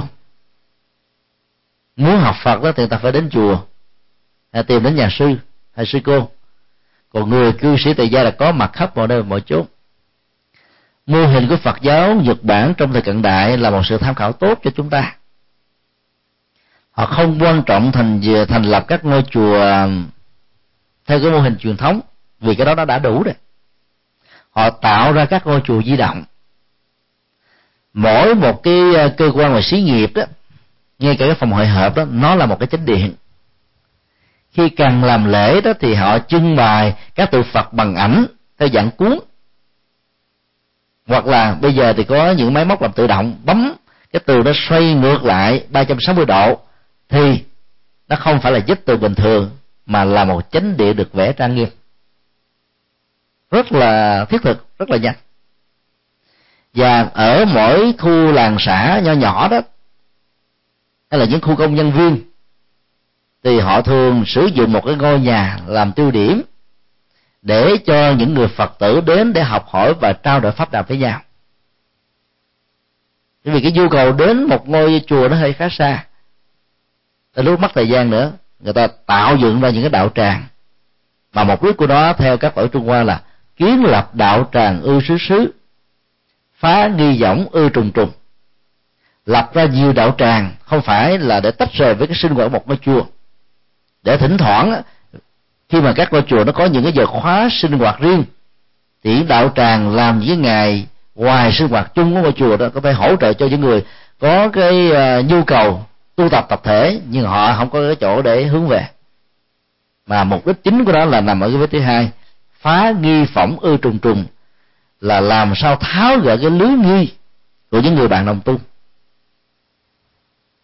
và chức năng của đạo tràng như thế nó rất là cần thiết. Và đó là một cái bối cảnh của học pháp đàm chúng tôi cho rằng là rất là hữu hiệu. Ngày nay trên internet đặc biệt là bao thoát trong à, các diễn đàn về Phật pháp á, thì có khoảng là 15 room sinh hoạt thuyết giảng. Trong số đó có khoảng à, 8 room là giảng 24 trên 24 cách đây hai giờ đồng hồ thì à, đại đức thích đồng trí chủ trì một ngôi chùa ở à, Ohio, bạn học của chúng tôi, tại Việt Nam. Cho biết rằng là đồng lúc này, và suốt luôn 20 tiếng về sau nữa, thì cái lễ mà kết thúc, bế mạc cái cái ngày mà thành lập sinh hoạt hàng năm đó được diễn ra để mà tôn vinh các vị à, giảng sư ở Việt Nam. Và à, có một phần là cảm ơn các vị giảng sư đó đã tham gia thuyết giảng trong suốt một năm ròng. Thì số lượng các vị giảng sư tham gia trên uh, cái cây sung của thầy là Phật pháp nhiệm màu đó. Đến năm chục vị tăng ni trẻ tại Việt Nam ở các tỉnh thành khác nhau. Internet tại Việt Nam thì tiền nó tôi tôi nói là khá nhiều. Ra ngoài một cái à, internet cà phê đó để mà thuyết giảng thì nó bị ồn. Và đến lúc mà bị người ta đánh giá và hiểu lầm nữa còn thiết lập một cái đường dây internet tại một ngôi chùa đó, nếu mình bao thuê đó, không giới hạn đó, thì mỗi một tháng rồi trả cũng gần cả trăm đô. Mắc lắm. Còn xài tới đâu, trả tiền tới đó, thì trung bình một tháng cũng phải là ba bốn trăm ngàn, tức là hai chục đô. Cho nên cái dịch vụ internet tại Việt Nam nó mắc đến mấy chục lần so với Hoa Kỳ. Nếu ta so sánh về tỷ lệ tiền lương. Mà cái à, điều kiện kinh tế ở đối với ờ, tăng ni trong nước nó đã ít, cho nên những vị mà giảng sư dành thời gian để mà chia sẻ pháp thoại trong các cái room bao thoát đó đó là một sự đáng khích lệ. Tức là họ phải vượt qua những khó khăn của mình. Cái giảng đường internet thì nó nó là một giảng đường ảo. Nó khác với giảng đường truyền thống. Có người ngồi trước mặt, ngồi ờ, tư thế hoa sen, an tịnh nhẹ nhàng thư thái với độ cười, trang nghiêm áo tràng áo lễ. Còn giảng đường internet ảo đó, có người nằm võng. Có người à, đang tắm. Có người đó đang chạy tập thể dục trong nhà. Có người là đang làm việc lau dọn quét. Mà nó cũng là một giảng đường.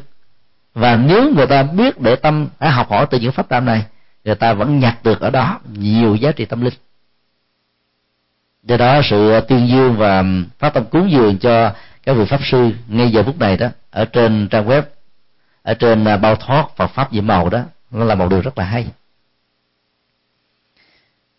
Thì à, tùy theo cái điều kiện của mình mà mình có thể tạo ra những cái không gian pháp đàm. Và cái tiêu chí của đó là làm sao đừng có phê bài cái tôi mình ra. Nhiều à, vị pháp hữu đến những cái pháp đàm đặt ra một cái đề tài hay là nghe một cái bài pháp thoại của một vị pháp sư nào đó rồi cùng chia sẻ thì lúc đó đó chia sẻ không khéo đó cái tôi nhiều quá thời gian sau là phá vỡ. Bởi vì nó va chạm với nhau quá nhiều. Còn cái kinh nghiệm của chia sẻ pháp đàm á, là một người nói thì người khác lắng nghe. Lắng nghe bằng một thái độ trân trọng. Bởi vì ai cũng có những cái hay để mình có thể học hỏi. Và nếu cái vị pháp sư mà có cơ hội nghe từ đầu chí cuối cái phần mà chia sẻ đó của những người nghe đề tài của mình đó, thì vị pháp sư đó cũng rút ra được rất nhiều cái câu chuyện nó minh họa rất là ấn tượng trong các pháp thoại khác. Cho nên nó không chỉ có lợi cho những người đang học thôi, mà cho luôn cả người giảng nữa. Đây là cái phương pháp mà ngày xưa đức phật đã đã sử dụng. Và giáo dục của à, phương tây ngày nay đi theo cái mô hình đó. Sự tham dự của người học đó ở trong một cái buổi thuyết giảng là năng động chứ không phải là một chiều. Đức phật ờ, ngày xưa thuyết giảng xong cũng cho đặt câu hỏi ờ, thảo luận. Và đến lúc đó nó có những cái phần ờ, đối thoại liên tôn, vì thính chúng nghe của ngài không phải chỉ đơn thuần là đệ tử của ngài, mà còn có các vị giáo sĩ của bà lợi môn giáo, của kỳ na giáo và của nhiều giáo phái khác nữa. Cho nên sau phần pháp pháp thọ pháp thọ làm phần pháp đàm, thảo luận và chia sẻ thì làm được như thế đó thì bài kinh này khẳng định đó là một cái phước lành lớn cho bản thân mình. Chứ nếu cho ta chỉ đơn thuần phát triển về phương diện tín ngưỡng không thì chưa đủ. Thì đó là nội dung à, của bài kệ này. À, xin quý vị à, nêu à, những câu hỏi. Và đừng nên đặt những câu hỏi lý thuyết.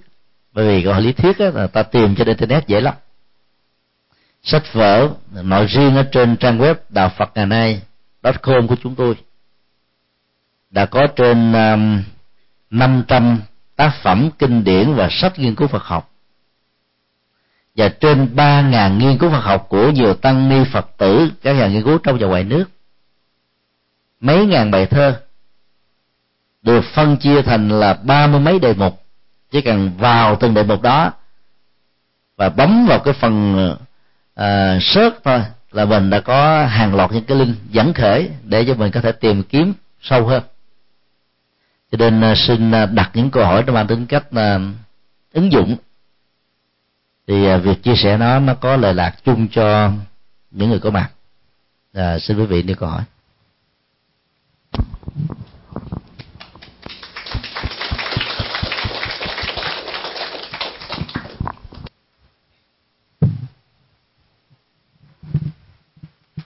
Mời quý vị nếu có hỏi, quý vị nào có câu hỏi thì giơ tay thầy truyền cái microphone đến cho chị quý vị. Nếu quý vị ngài có thể ghi trên tờ giấy rồi thầy đọc dùm cho. Hôm nay có quý vị nào có câu hỏi không?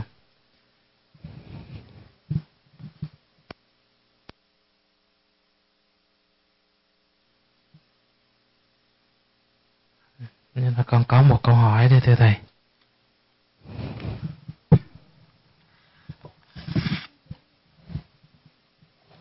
câu hỏi này lẽ ra là của ngày hôm qua nhưng mà trong khi chờ đợi quý vị đặt những câu hỏi kế tiếp à, à, nam mô di đà phật bạch thầy nếu muốn có được trí tuệ trong đạo phật thì phải vượt qua tâm đừng lo đừng sợ đừng chấp. Nếu muốn làm được điều đó thì phải làm như thế nào?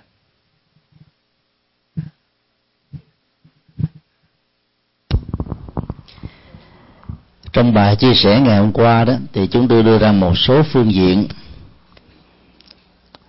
Nếu rũ bỏ được à, cái tâm à, sợ hãi và lo lắng đó, thì à, tri thức Phật pháp và tuệ giác đó có cơ hội được phát sinh tốt hơn. Và ta sống một cách an lành hơn. Câu hỏi ngày hôm nay đặt ra là làm thế nào để có được cái điều đó? Rũ bỏ nỗi lo đó nó phải phát xuất từ cái nhận thức rằng là nỗi do do đâu mà có. Và cái hậu quả cũng như là cái mức độ cao nhất của nỗi lo đó là cái gì? Ở trong bài kinh um, sợ hãi và khiếp đảm thuộc kinh trung bộ đức phật có dạy nghệ thuật để vượt qua nỗi lo và nỗi sợ. Đối với những người sợ ma đó thì đức phật dạy ba phương pháp thứ nhất á, là ra ngoài nghĩa địa và mời các hương linh ra ngồi nói chuyện với mình. Và đức phật dùng cái từ mạnh hơn là nhát ma vào ban ngày. Thay vì bị ma nhát thì bây giờ mình nhát ma.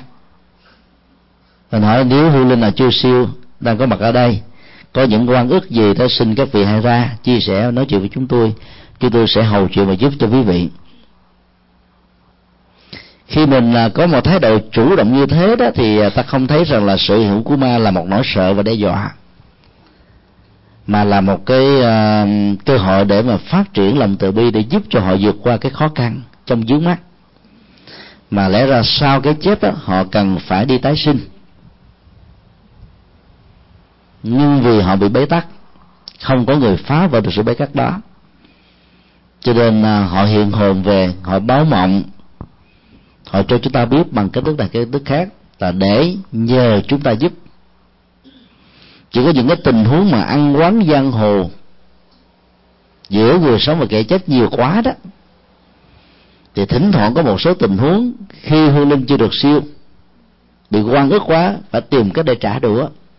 Còn phần lớn các tình huống còn lại thì không hề có ngay cả trong tình huống nỗ lực trả đũa, không phải ai cũng trả đũa thành công. Vì nhân quả, nghiệp báo mỗi người, nó tự quyết định đấy. Khi còn sống, ta ghét một người, ta nỗ lực hại một người, chưa chắc ta đã hại được. Huống hồ sau khi chết, không còn thân thể vật lý, không còn tay, không còn chân. Và sự truyền thông của chúng ta gặp rất nhiều sự giới hạn, cho nên ta không sợ. Và do đó chủ động nhát ma thì ta không bị ma nhát bước kế tiếng đức phật dạy là là khi mà cái nỗi sợ hãi gì ma nó khống chế đó, thì đừng có nên mở đèn, đừng có nên trùm mền. Vì hai điều đó đã làm cho nỗi sợ nó gia tăng nhiều hơn. Ta có cảm giác rằng là mở đèn lên ma nó sợ không xuất hiện. Vì bởi vì đối với các hương linh đêm và ngày là một thôi có khác nhau gì đâu chỉ có ta sợ và ta tự chấn an bằng ánh sáng thôi. Còn các hương linh là không vì cái sự trở ngại và giãn cách đó làm ảnh hưởng. Do đó là khi um, về đêm đó, nó sợ nó có mặt thì hãy mở mắt thật to đừng nhắm lại. Nhắm lại thì nó sợ trong đầu bằng sự tưởng tượng. Lúc đó nghe cái tiếng xào sạc con mèo nó nhảy qua cái tưởng là con ma gõ cửa và bước vào phòng. Chung mình lại ta nghĩ là con ma không thấy mình.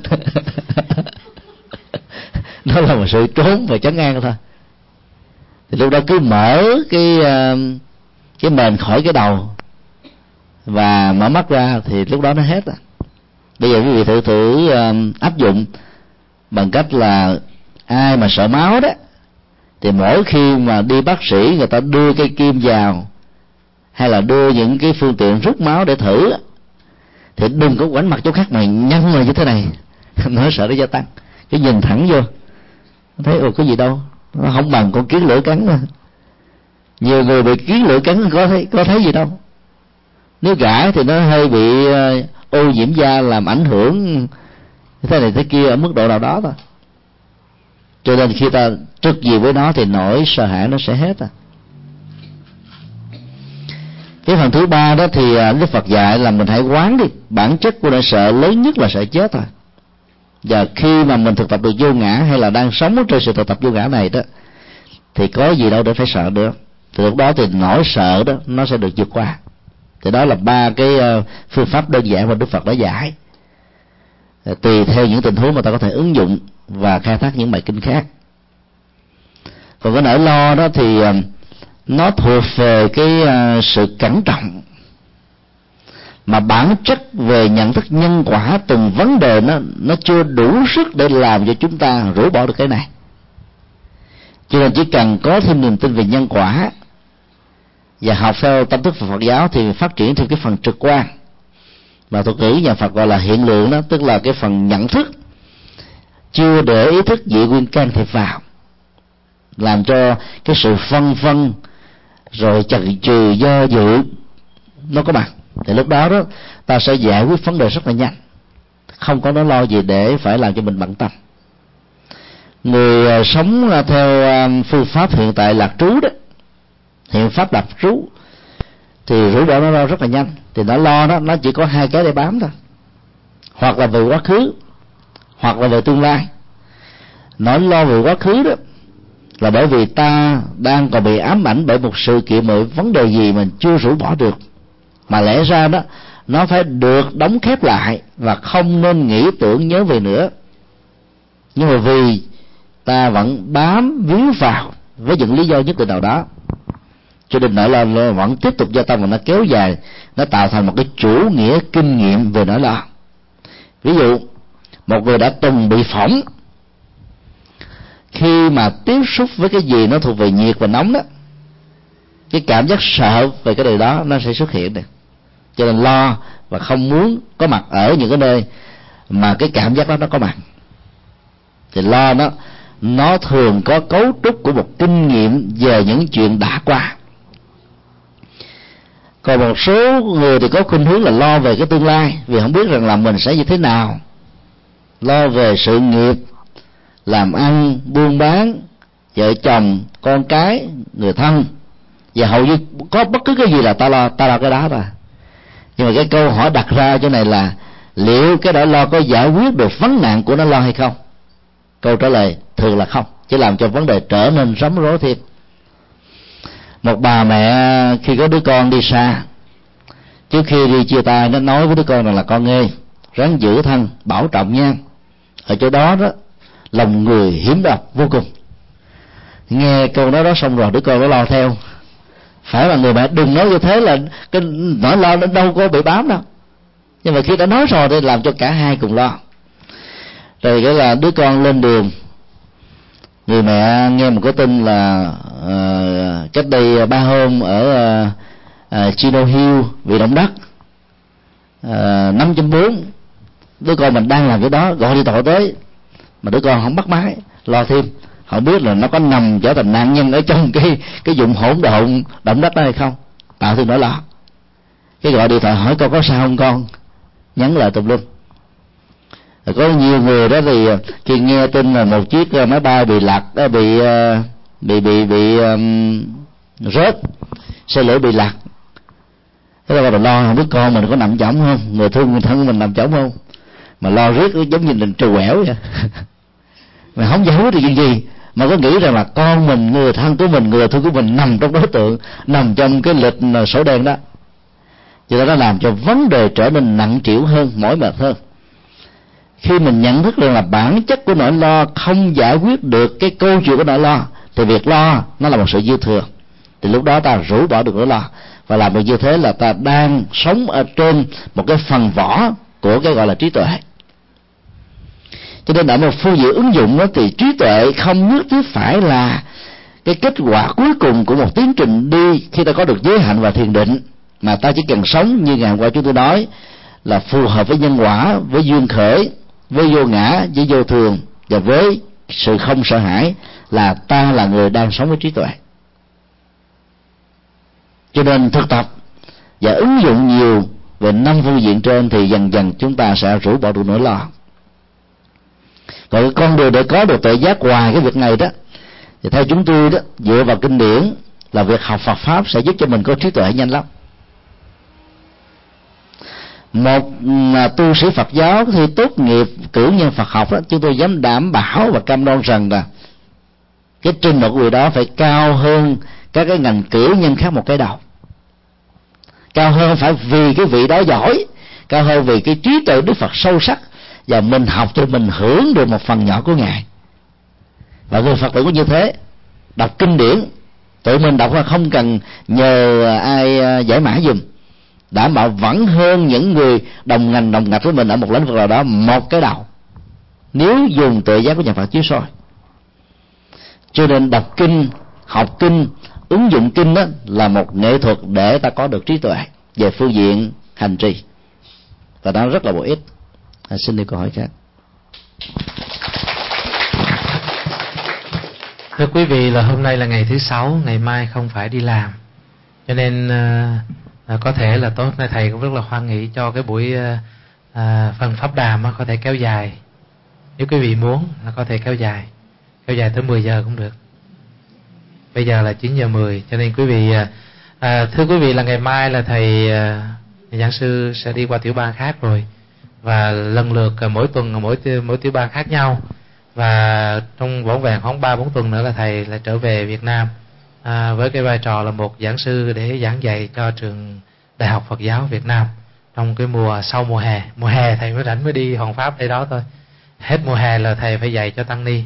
Bây giờ thầy là một trong những vị giáo thọ của tăng ni của học viện à, các học viện ở tại Việt Nam cao trung Phật học như là Đại học Phật giáo vì vậy à, cái cơ hội để chúng ta học với thầy á, rất là ít. Chúng còn à, vỏn vẹn chừng 10 phút nữa thôi. Vài mươi phút nữa cho nên quý vị tận dụng cái cơ hội này để đặt những câu hỏi, để mà chúng ta gỡ những cái rối, rắc rối ở trong lòng của mình. Có thể là những câu hỏi về Phật pháp, những câu hỏi về đời sống cũng được. Mà dưới cái nhìn của nhà Phật sẽ giải quyết cái cái cái cái rắc rối trong đời sống của mình như thế nào thì thiết nghĩ là thầy giảng sư có thể chia sẻ cho quý vị chứ không nhất thiết ha? Không nhất thiết là những câu hỏi mang tính Phật học không? Nhiều khi những cái rắc rối trong cuộc sống á chúng ta không biết hỏi cùng ai. Thì hôm nay á có thầy giảng sư đây thầy cũng có thể là một trong những người có thể gỡ rối cho quý vị hoặc là giải mã cho quý vị giúp cho quý vị à, cái tư tưởng của mình cho được thông được được được thông dong ở trong cuộc đời. Bây giờ mời quý vị có ai có câu hỏi? Giơ tay lên. Ừ, nếu không có thì giỏi quá rồi đó à, mời Nam mô Di Đà Phật. Um, xin bạch thầy, uh, con xin hỏi câu hỏi này cho chị con uh, đang học thi cho ngày mai nên không có ở đây tối nay. Um, chị con làm ở nghiên cứu ở trường uh, học UCSD thường phải uh, phải viết viết chuột để làm nghiên cứu và chỉ uh, trước khi chị viết nó chỉ có đọc kinh uh, chú uh, kinh uh, chú bản xanh và uh, niệm a di đà phật cho nó nhưng mà chỉ muốn um, biết um, xin thầy chia sẻ sự um, suy um, là uh, lối um, thầy nghĩ như thế nào về cái việc uh, dùng thư Phật để nghiên cứu và um, nếu mà có niệm Phật cho nó sự uh, khác biệt như thế là nó sẽ ra sao? ngày nay trong ngành đạo đức uh, ngành uh, triết học đó nó có cái môn là bioethics là sinh học đạo đức, đặt ra các cái vấn đề à, về cái quyền của các loài động vật được đem ra để thí nghiệm trước khi áp dụng thuốc đó trên cơ thể của con người. Thì cái đạo đức của sinh học à, được đặt ra ở đây đó là mục đích của việc làm này là cái gì? Ở phạm vi nào thì được, phạm vi nào thì không? Vì nhiên nó nó chỉ đơn thuần là một cái sự thảo luận và phân tích về góc độ à, triết học thôi. Do đó đó là các đề nghị của đó đó, phần lớn đó bị các chính phủ và các công ty dược phẩm làm lơ. Trong các ngành à, bác sĩ đó thì à, người ta thường lấy những con vật như là chuột hoặc là khỉ hay là một số con vật khác, nó có cái cấu trúc gần giống với con người. Về phương diện y học đó để thí nghiệm vừa thành công thí nghiệm trong con vật này cho phép là ứng dụng ở con người. Sau thời gian đó là phát hiện ra một số vấn đề thì lúc đó người ta đình chỉ sự phổ biến à, các loại thuốc thang đã được ứng dụng. Tại Việt Nam thì hiện nay thì có khoảng um, trên 30 tăng ni tốt nghiệp ngành bác sĩ tại đại học uh, y dược thành phố Hồ Chí Minh.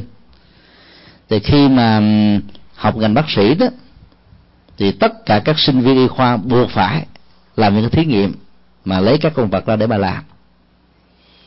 Thì à, nhiều tăng ni đã yêu cầu các giáo sư phụ trách môn đó đó cho phép là không làm, bù lại bằng một thí nghiệm khác. Thì có nhiều vị giáo sư không cho phép. Và nhiều vị tăng ni đó là giữ quan điểm không sát sanh của mình nên cuối cùng là bị đánh rớt. Và Việt Nam đó là rớt một môn đó, đồng nghĩa là không cho phép đậu. Cho nên cũng gặp nhiều sự trở ngại. Rõ ràng là nó không có một sự tuyệt đối ở trong mọi phương diện. Nếu sự tuyệt đối đã có đó chính là sự tương đối thôi. Ngay cả trong thực phẩm ăn chay của chúng ta ngày nay đó nó cũng đã giết chết mạng sống của vô số các côn trùng. Này. hoa quả bây giờ là dùng rất nhiều loại thuốc sầy để mà xịt nếu không làm như thế thì hoa mà hoa màu sẽ không được uh, bội thu. Và độc dược ở trên các hoa màu như thế khi ăn vào nó cũng ảnh hưởng và tạo ra nhiều bệnh tật cho con người. Cho nên ăn chay ngày nay đó đôi lúc nó còn vẫn không đảm bảo được sự an toàn. Thì cái việc giết đó nó thường xuyên diễn ra nhưng mà trong cái giới đạo đức không ờ, không sát của người phật tử tại gia thì không có quy định là không được giết các loài động vật nó dựa theo à, nguyên bản đó của năm điều đạo đức này thì nó không có. Nó chỉ à, chủ yếu nhấn mạnh vào cái góc độ hòa bình bảo hộ mạng sống của con người.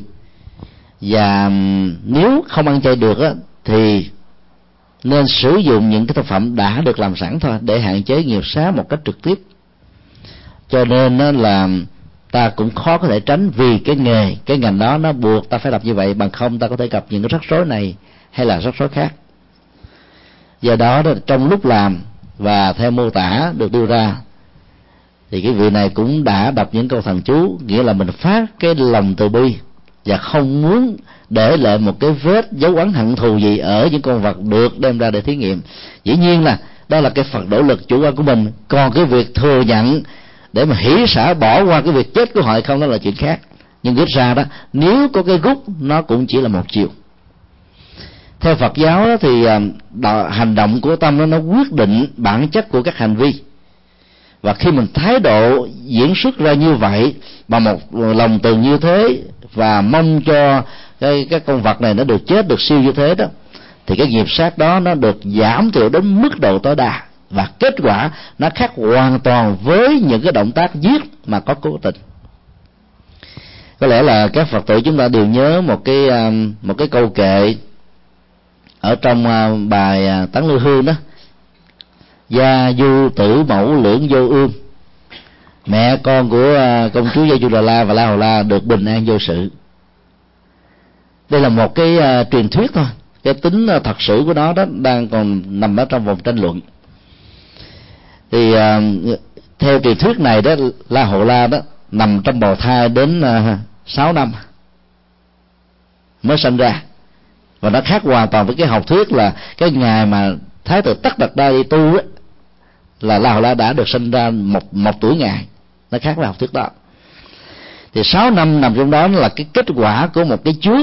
Và chính vì thế mà la hầu la đó, nó được gọi một nghĩa là sợi dây ràng buộc cái tình vợ chồng giữa công chúa và thái tử để công chúa, để thái tử chọn cái con đường kế cái ngôi vua, chứ không đi con đường tâm linh.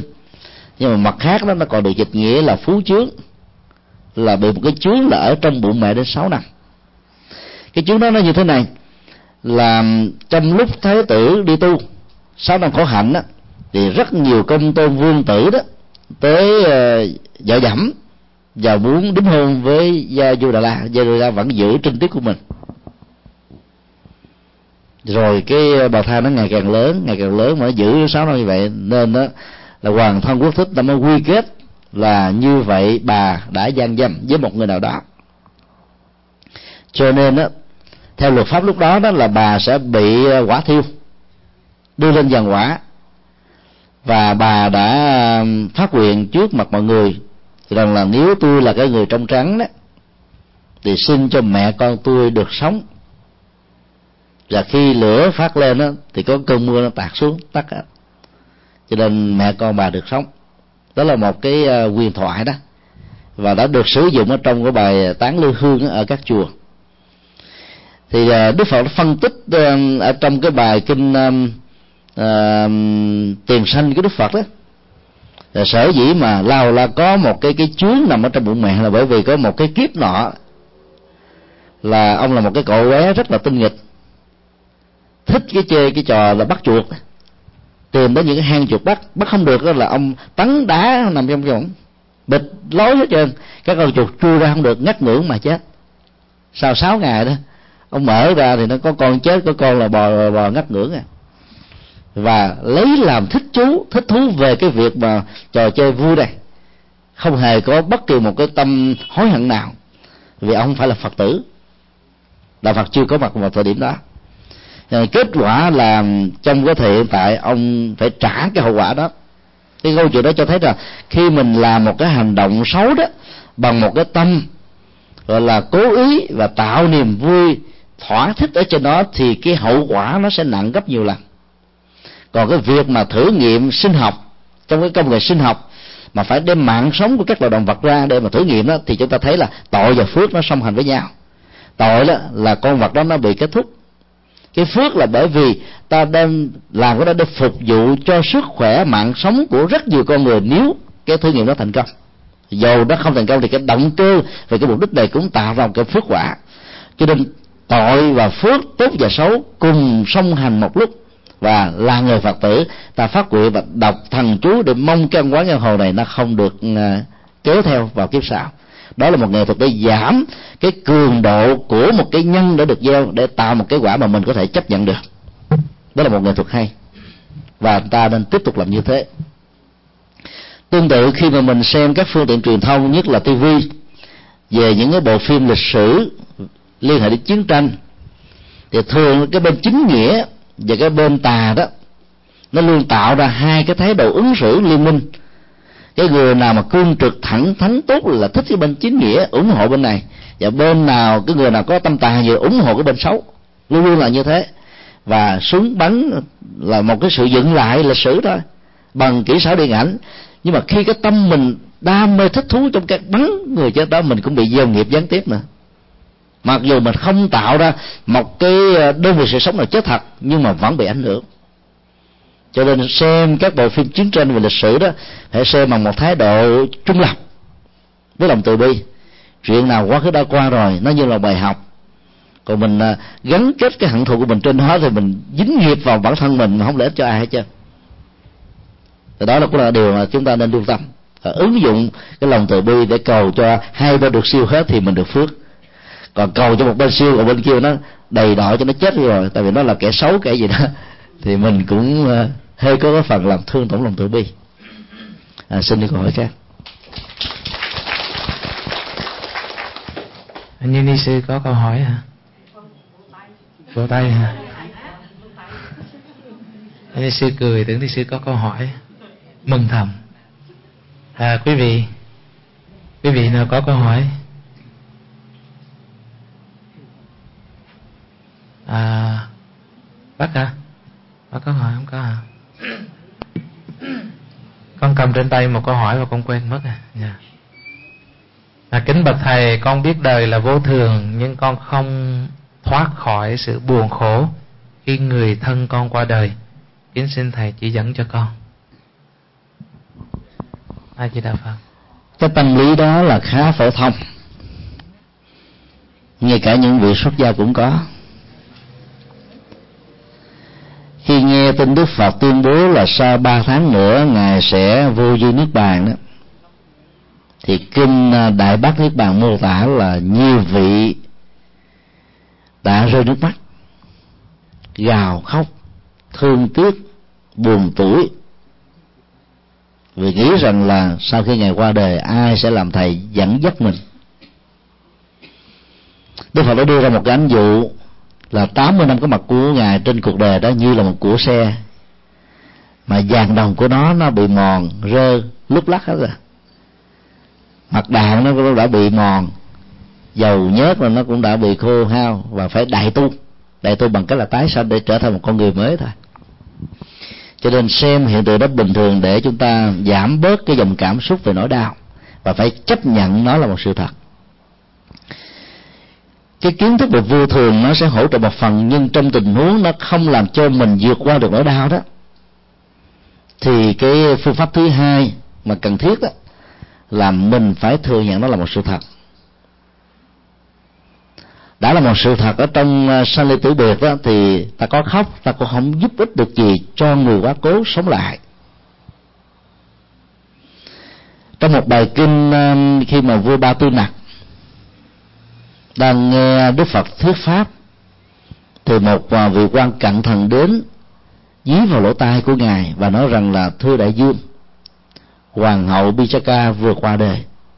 Hoàng hậu Bichaka là một người trẻ đẹp, tuổi nhỏ ngầm hạnh phúc à, trong đời sống vợ chồng đã làm cho ông cảm thấy hưng phấn và làm phục vụ cho xã hội nhân quần vô cùng.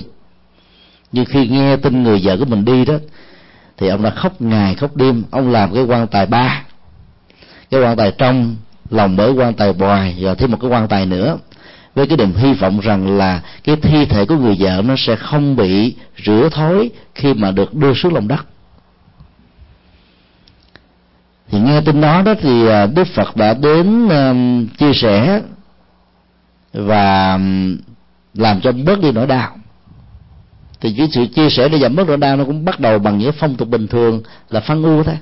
Rồi sau đó ngài mới nói rằng là nếu như đại vương quá đặt nặng về cái chết của hoàng hậu đó, thì chẳng những nó không được lợi ích gì cho đại vương, mà kẻ giặc ở những nước xung quanh nó sẽ tìm cơ hội cơ hội đó để mà tấn công vào quốc gia này. Cho nên hãy lấy cái đại nghĩa dân tộc lên làm chuẩn và hãy lấy cái đó quên đi nỗi đau. Và đây là cái cách để chúng ta hồi hướng công đức cho người quá cố. Đức Phật thay thế cái dòng cảm xúc nỗi đau của ông bằng cách hướng dẫn ông hãy ban phát khôi ảo thực phẩm cho dân lành và làm nhiều công tác từ thiện khác. Nó thiết thực và nó có giá trị cho kẻ còn lẫn người mắt thì khi nghe Đức Phật khuyên như vậy thì nhà uh, ba tư nặc đã làm theo. Và ông không còn là bỏ vơ chiều chính cũng ra ngự triều rồi giải quyết các vấn đề. Và nhờ đó đó đất nước nó tiếp tục được hùng cường cho nên nhận thức là một hiện thực á, đối với cái chết á, sẽ làm cho chúng ta đó từ từ vơi đi nỗi buồn. Bởi vì à, những người xuất gia thỉnh thoảng cũng rơi vào tình trạng như thế.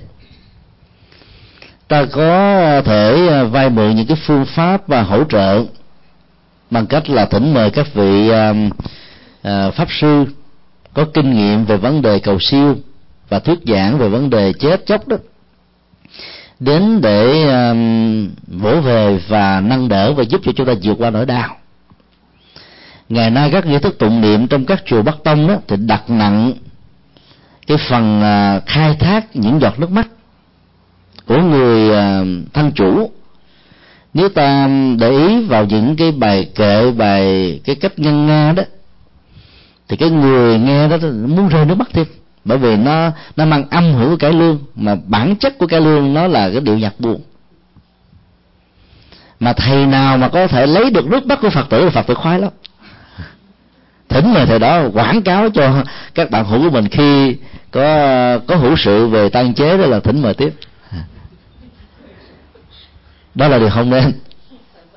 Là bởi vì đó, mỗi một giọt nước mắt đó nó có thể trở thành một sợi dây xích chối chung cái người ra đi, làm cho người đó không mạnh dạn nó ra đi. Nhất là người đó có trách nhiệm, có tình thương đối với người thân của mình. Những người vợ, những người mẹ, những người chị gái, những người em gái, những đứa con gái đó thường à, khóc và và đau xót hơn là những người nam. Chính vì thế mà trong cái phong tục tống tán của người ấn độ đó, phụ nữ không được đi tống tán khi một người nào đó qua đời đó thì người ta sẽ làm lễ tống tán trong vòng 24 giờ đồng hồ. Và đó có nhu cầu mua cái hồn không có mặt.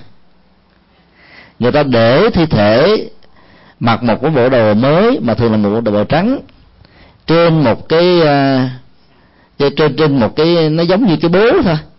Rồi có hai cái thanh cây. Rồi à, dán giải cuộc giải trên hai thân cây này để thân của người đó lên và bốn người hay sáu người cùng khiêng tới cái nơi gần nhất để mà hỏa thiêu. Sau đó lấy tro cốt người đó thả xuống sông. Còn các uh, quý bà mẹ vợ em chị gái dì mợ vân vân để nhà hết. Vì họ sợ rằng là cho những người này đi theo chỉ có hại không có lợi gì hết đó vì họ khóc nhiều quá làm động lòng cái người đó đi. Mà nếu như trong lúc mà khóc đó họ, họ dùng những câu này anh ơi anh đi rồi anh để lại em với ai? Mà con em làm sao sống nổi? Sao đi nổi? Nghe cái rụng về tay chân. Nước mắt là vũ khí của người phụ nữ. Lệnh ông không bằng cậu bà. Mấy ông tướng cương trường uh, cương trực và biên cương chừng nào thì bên trong ổng nó nó lại bị nhũng nhiễu chừng đó. Cho nên những cô nàng mà uh, là khuynh thành uh, đổ nước hay là nghi thùng đổ nước dễ dàng là cho ông chết chết mê, chết mệt, chẳng hạn như từ hải. Lúc đó còn sống, còn trong sanh ly tử biệt, thì cái cảm giác tiếc nuối và sợ hãi nó diễn ra gấp trăm lần. Cho nên mỗi một giọt nước mắt đó, nó tạo cái cường lực cho cái dòng cảm xúc của người nước mắt không muốn thừa nhận đó là một sự thật, cho nên họ muốn ra đi. Do đó phải bớt đi những giọt nước mắt để hỗ trợ cho người thân của mình. Và ta phải thực tập thói quen này. Phương pháp thứ hai đó là trong thời gian tăng chế đó thay vì mình à, lấy những cái băng niệm à, niệm phật á như là cái lương nghe một cái đó rồi nó muốn rơi nước mắt nữa thì ta hãy thay thế nó bằng những cái nhạc liệu niệm phật. Nhạc liệu pháp là một cái phương pháp trị liệu khá tốt. Câu niệm phật vẫn còn y nguyên. Được lòng bởi nhạc du dương trầm bổng chùa hoàng pháp ngày nay làm khoảng ba chục điệu. Chùa giác ngộ chúng tôi làm khoảng à, 10 điệu quý vị tha hồ mà sử dụng. Chứ lấy những cái điệu mà tụng truyền thống nghe nó buồn lắm. Kinh di đà đã được chúng tôi um, uh, thực hiện thành uh, nhạc di đà. Và nhờ nhạc sĩ võ thăng phổ nhạc thành công. Kinh phổ môn cũng thế. Và mới ngày hôm qua này nhạc sĩ võ thăng mới gửi email báo chúng tôi là kinh dược sư bản dịch của chúng tôi cũng đã được làm thành công rồi thì cái bản kinh di đà đó chúng tôi à, gửi tặng cho các gia chủ mỗi khi đến chùa giác ngộ để à, xem ngày giờ tẩn liệm đó. Và yêu cầu họ là mở cái băng này lên. Thay vì lấy những cái băng à, kinh truyền thống đó, mở lên là nghe nó nó rã rượi, nó rủ rượi buồn lắm. Thì cái điều nhạc làm cho cái nỗi đau và cái sợ chết đó về cái nỗi đau đó, nó được giảm đi khá nhiều. Nội dung vẫn còn được giữ yêu quyết nhiều gia đình á khi mà người vợ mở cái kinh a di đà lên ông chồng nó chờ ơi bà tính đem cái kinh uh, kinh chết về nhà tôi hả? Bà muốn trù ai đây? Đến độ người ta hiểu rằng là kinh a di đà là dành cho người chết thôi. Cho nên đem kinh a di đà mở kinh a di đà nghe kinh a di đà là để tạo cái chết giống như cái con chim cú. Là bởi vì cái cái cái tiếng bỏ và cái lời tụng là thảo thiểu não của cái vị mà tụng kinh làm cho người ta có cảm giác như thế còn bây giờ mình phổ nhạc lên quý vị có thể vào trang web và tủ sách phật học com. Cái trang web thứ hai của chúng tôi về phương diện âm thanh. Để nghe cái bài kinh a di đà, quý vị sẽ thấy là hăng hoan, hạnh phúc, thảnh thơ nhẹ nhàng vô cùng. Để mình mới tập trung vào cái pháp mà đức phật dạy, để mà được vãng sanh tây phương. Chứ lúc đó mà buồn làm sao mà đi nổi không à đó là một sự hỗ trợ. Điều thứ ba đó, chúng tôi đề nghị cái này tí tiếu về thôi. Chứ còn làm thiệt là lúc rồi hơi bị trở ngại đó đến các lễ tang đừng có định là thành kính phân u mà để cái câu là thành kính chúc mừng. Nó có giá trị thật sự đó. Cách đây ba hôm à, chúng tôi được uh, gia đình phật tử chúc lượng đưa đến uh, Field Museum ở Chicago. Thì chúng tôi uh, tham quan nguyên cả một buổi sáng và đến cái phần um, Africa đó. Thì nó có một cái um, một cái ờ, collection của một cái ờ, ông này. Ông chuyên môn sưu tầm tất cả những cái um, cái vật dụng pháp khí của các tôn giáo hỗ trợ cho người quá cố trong cái nền văn hóa của người châu phi đó. Và cúng cho cái film museum đó. Thì cái phần đó nó để làm the world of spirits. Thì chúng tôi nhìn thấy một số hình ảnh và vật cụ đó nó thể hiện cái niềm hân hoan ăn mừng separating the dead, chứ không có đề là chia buồn. Cái nền văn hóa như thế hết sức là tích cực. Và chúng tôi tin rằng là những người nào sống và bị cộng hưởng bởi cái nền văn hóa đó khi chết, nó dễ điều già được siêu lắm. Đâu có buồn, đâu có tan tóc đâu. Mừng để được ra đi. Thì bây giờ các hành giả tu theo tịnh độ tông, làm à, từ thiện, phước báo gieo trồng công đức thực tập miêu mặt, thì chết mình phải chúc mừng sanh tây phương chứ sanh tây phương mà chưa buồn thì còn cái gì mà chúc mừng nữa? Còn các hành giả thiền tông tu hành miên mật sống an tại hiện tại lạc trú thì chết cũng phải chúc mừng. Bởi vì người ta biết rằng người đó sẽ tái sanh làm con người có phước báo tiếp tục cho cô đường hành trì. Thì nó tiếu chơi cho vui thôi chứ còn làm thiệt người ta chửi mình chết tôi nói ông này hơi mát. Tuy nhiên là trong những lời chia buồn đó đừng nên khai thác cái yếu tố của nỗi đau nó không làm cho gia chủ vượt qua được nỗi đau mà chúng ta có thể dùng một cái phương pháp thay thế. Do đó là thường ở tại Việt Nam đó, ở các chùa đó người ta có cái thói quen là tụng à, cái bộ kinh lưu hoàng sám hoặc là bộ kinh địa tạng hay là một bộ kinh lớn nào đó. Mỗi ngày một bộ hoặc là ba ngày một bộ trong suốt thời gian. Và ở miền trung bây giờ phong tục này vẫn còn hay là thuyết linh. Thỉnh mời mấy thầy đã thuyết giảng để cho tất cả người thân cùng nghe thì giá trị lời lạc nó vô cùng. Thì ngày hôm qua đó thì ờ, trong ờ, buổi ờ, ngồi nói chuyện với thầy phước niệm rồi gia đình của anh chính đức thì có một vị thân hữu đến và yêu cầu là, là về sau đó nên có những cái bài giảng mẫu giảng gợi ý như là những cái cẩm nang đó để cho những vị sư ở trong các chùa mỗi khi đi làm lễ cầu siêu đó có một thói quen mới là thuyết giảng như truyền thống mấy ngàn năm trước ta đã từng làm, mà bây giờ bị bỏ quên.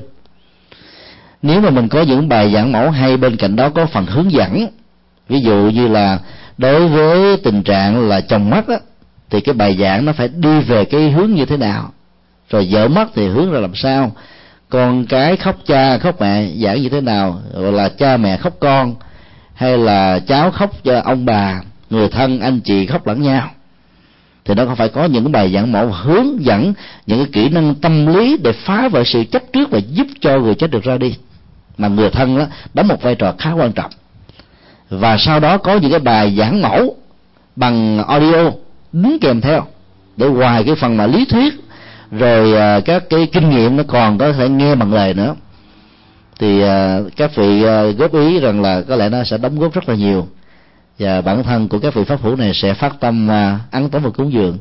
Chúng tôi cho rằng đó là một cái à, đề nghị um, rất là có ý nghĩa và sẽ cố gắng làm ở trong à, tương lai. Cho nên nói tóm lại là làm sao đó thì mình cố gắng thấy rất rõ rằng là chết không phải là hết để nói buồn nó bớt đi. Sở dĩ chúng ta buồn vì chúng ta nghĩ rằng là cái người đó sẽ không còn với mình nữa. Trong rất nhiều cái bài mà à, phát tâm cúng dường ra tăng á, trong các lễ tang hay là trong các tuần thất á, thì à, có nhiều câu ghi như thế này là trong cái không khí mông lung như thế này con không biết là cha mẹ con sẽ sanh về đâu vương trời nào rồi không biết khi nào sẽ được gặp lại. Cái nỗi đau đó là dạng trùng xa cách. Vì mình nghĩ rằng đó là à, sanh ký tử quy sống là tạm là gửi trên thời gian thác là về về vĩnh viễn dân gian cho nên là cái cuộc trùng phùng giữa sống và chết không còn nữa. Cho nên nỗi đau và được thể hiện qua những giọt nước mắt nó tiếp diễn và là một thách đố đối với cái tiến trình tái sinh. Cho nên à, ta phải thấy là cái quan niệm sanh kiếp tử quy là của nho giáo, là của ai cập, và nó không đúng với bản chất tái sinh của phật giáo. Cho ta rút lại cái nỗi đau, rút lại những giọt nước mắt để mình hỗ trợ cho người ra đi. Đi về cái phương trời, về cái cảnh giới tái sinh thích hợp với cái phước báo, với bản chất nghiệp mà người đó đã tạo hoặc là ta nỗ lực để chuyển hóa nghiệp bằng những cộng hưởng công đức do người thân cúng dường và hồi hướng chia sẻ. Thì đó là những cái kinh nghiệm của Phật giáo để giúp cho người quá cố được ra đi và người ở lại không có đau.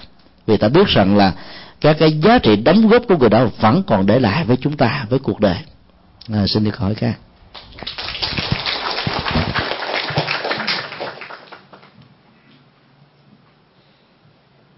Còn mấy phút nữa là mình không được gặp thầy nữa nha. Tối nay thầy phải về lại Santana. Sáng ngày mai thầy bay sớm lên ờ, Washington State và sẽ tiếp tục chuyến hoàng pháp xong rồi trở về Cali là bay về Việt Nam luôn. À, hôm nay chắc là mình tạm chia tay đó. không biết là à, không biết là mình ờ, có được gặp thầy lại trong năm nay không? Không có thì chắc sang năm chắc là xin thầy hoan hỷ cho mỗi năm lần mà thầy à, qua Mỹ Hoàng Pháp và thầy nhớ cho ngôi ngôi chùa Vàng Phước nhỏ nhỏ thân thương ở đây và dành trong cái cái lịch trình nó cũng được vài buổi. Dạ. yeah. Vạn phước là đến mười nghìn địa phước mà không tới để hưởng phước thì uổng thôi mà. Dạ đâu. Bây giờ quý vị còn câu hỏi nào nữa không?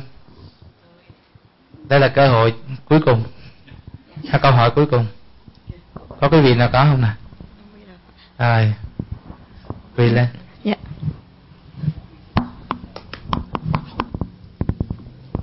Dạ. Nam Mô Di Đà Phật. Ừ. Con xin có một câu hỏi nhỏ là Theo như con thấy sau khi người thân mất Thì có một số người thích thiêu hoặc một số người thích chôn. À, Ở đây câu hỏi con không nhấn mạnh về vấn đề thiêu hoặc là chôn. Nhưng mà nếu như người thân chọn là thiêu Thì cái hài cốt á, tro cốt là đem rải xong như một số trường hợp con có thấy trên phim ảnh, không biết thực tế có một số các ừ, quốc gia khác có làm hay không, Việt Nam mình thì con chưa thấy. Nhưng mà ừ, với người thân gia đình con thì yêu cầu sau này nếu trong người thân có thì có thể sẽ thực hành cái cái cái phương thức đó. Và nếu như một số người thân khác thì nói là gửi hài cốt vào chùa để được nghe kinh hoặc là nghe pháp thì sẽ có cái phần um, à, lợi lạc hơn rất là nhiều. Nhưng mà người thân con một người thân khác lại là nói là khi hài cốt được uh, rải đi um, lên sông biển thì uh, nó cũng có một cái phần hay là vì có thể khi gửi về chùa thì đôi lúc à, mới thì cũng còn có nghe kinh pháp được nhưng mà khi chùa nó phát triển dần và nhiều hài cốt gửi đến thì có những có những cái cái pháp danh nó lộn xộn và không thể là cái phần này là thực tế xin mình đừng có vui cười. Con xin hết. Cái đây mấy hôm á, thì à, chúng tôi nghe được một tin là hòa thượng quan đạo chủ trì chùa quan âm ở Satana mới đưa một cái thông báo ở à, trên trên trên hòa thượng đạo quan đưa thông báo là ai có gửi cốt ở à, ở chùa đó hoàng hỷ thỉnh cho cốt về vì à, à, chính quyền ha chính quyền à, không cho phép. Vì cái luật về à, về về về à, cái bản gì? Là cái luật sức khỏe đó. Nó không có chấp nhận các cái cách mà tống tán để à, cho cốt tại chùa. À, đối với nhiều người đó là một cái nỗi buồn và là một niềm đau vì mình sẽ vĩnh viễn vẫy tay chào với cái phần di thể còn lại của cái thi thể sau khi thiêu. Khi chúng tôi nghe được cái tin đó chúng tôi mừng lắm. Và xin chúc mừng thầm. Vì lúc đó quý vị mạnh dạng để mà gửi cái à, tứ đại đắp cái cho lửa này với với tứ đại và nó không còn có cơ sở gì về vật lý để cho người thân người thương của mình bám víu trong cái tiến trình tái sinh. Dĩ nhiên khi mà chúng ta làm việc đó nó, nó còn liên hệ đến phong tục tập quán và các quan điểm của gia tộc nữa. À, trong tình huống ta đã đã chọn cái phương pháp thiêu hay là theo di chúc của quá cố ta đã chọn phương pháp thiêu rồi. Và trong luật pháp hiện nay nó không cho phép như thế đó thì ta cũng nên mạnh dạng làm lễ thủy tán để ờ, cho cái phần ờ, tro cốt đó nó được trở về với bản thân của chính nó. Thời đại của đức phật đó, thì phương pháp thủy ờ, thủy tán đó không được rộng mà nó là phương pháp quả tán. Quả tán thì có nơi đấy có sông có nước thì ta làm thêm một lần thủy tán.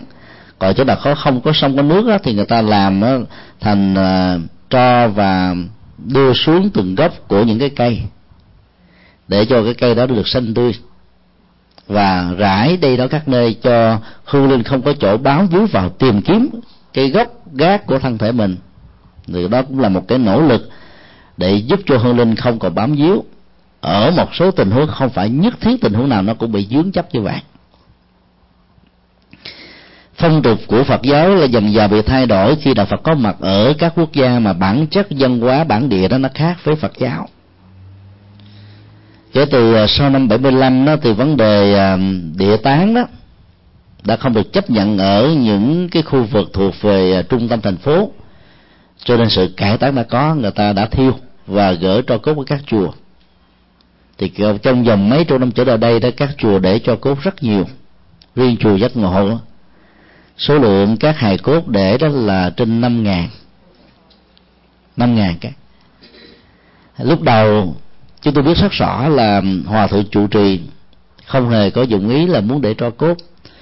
Vì chùa giác ngộ nó là cái trường trung học bộ đề đầu tiên của giáo hội phật giáo việt nam thống nhất, mà cứ vài bữa đó chính quyền tới mượn cơ sở và yêu cầu để hiến cúng.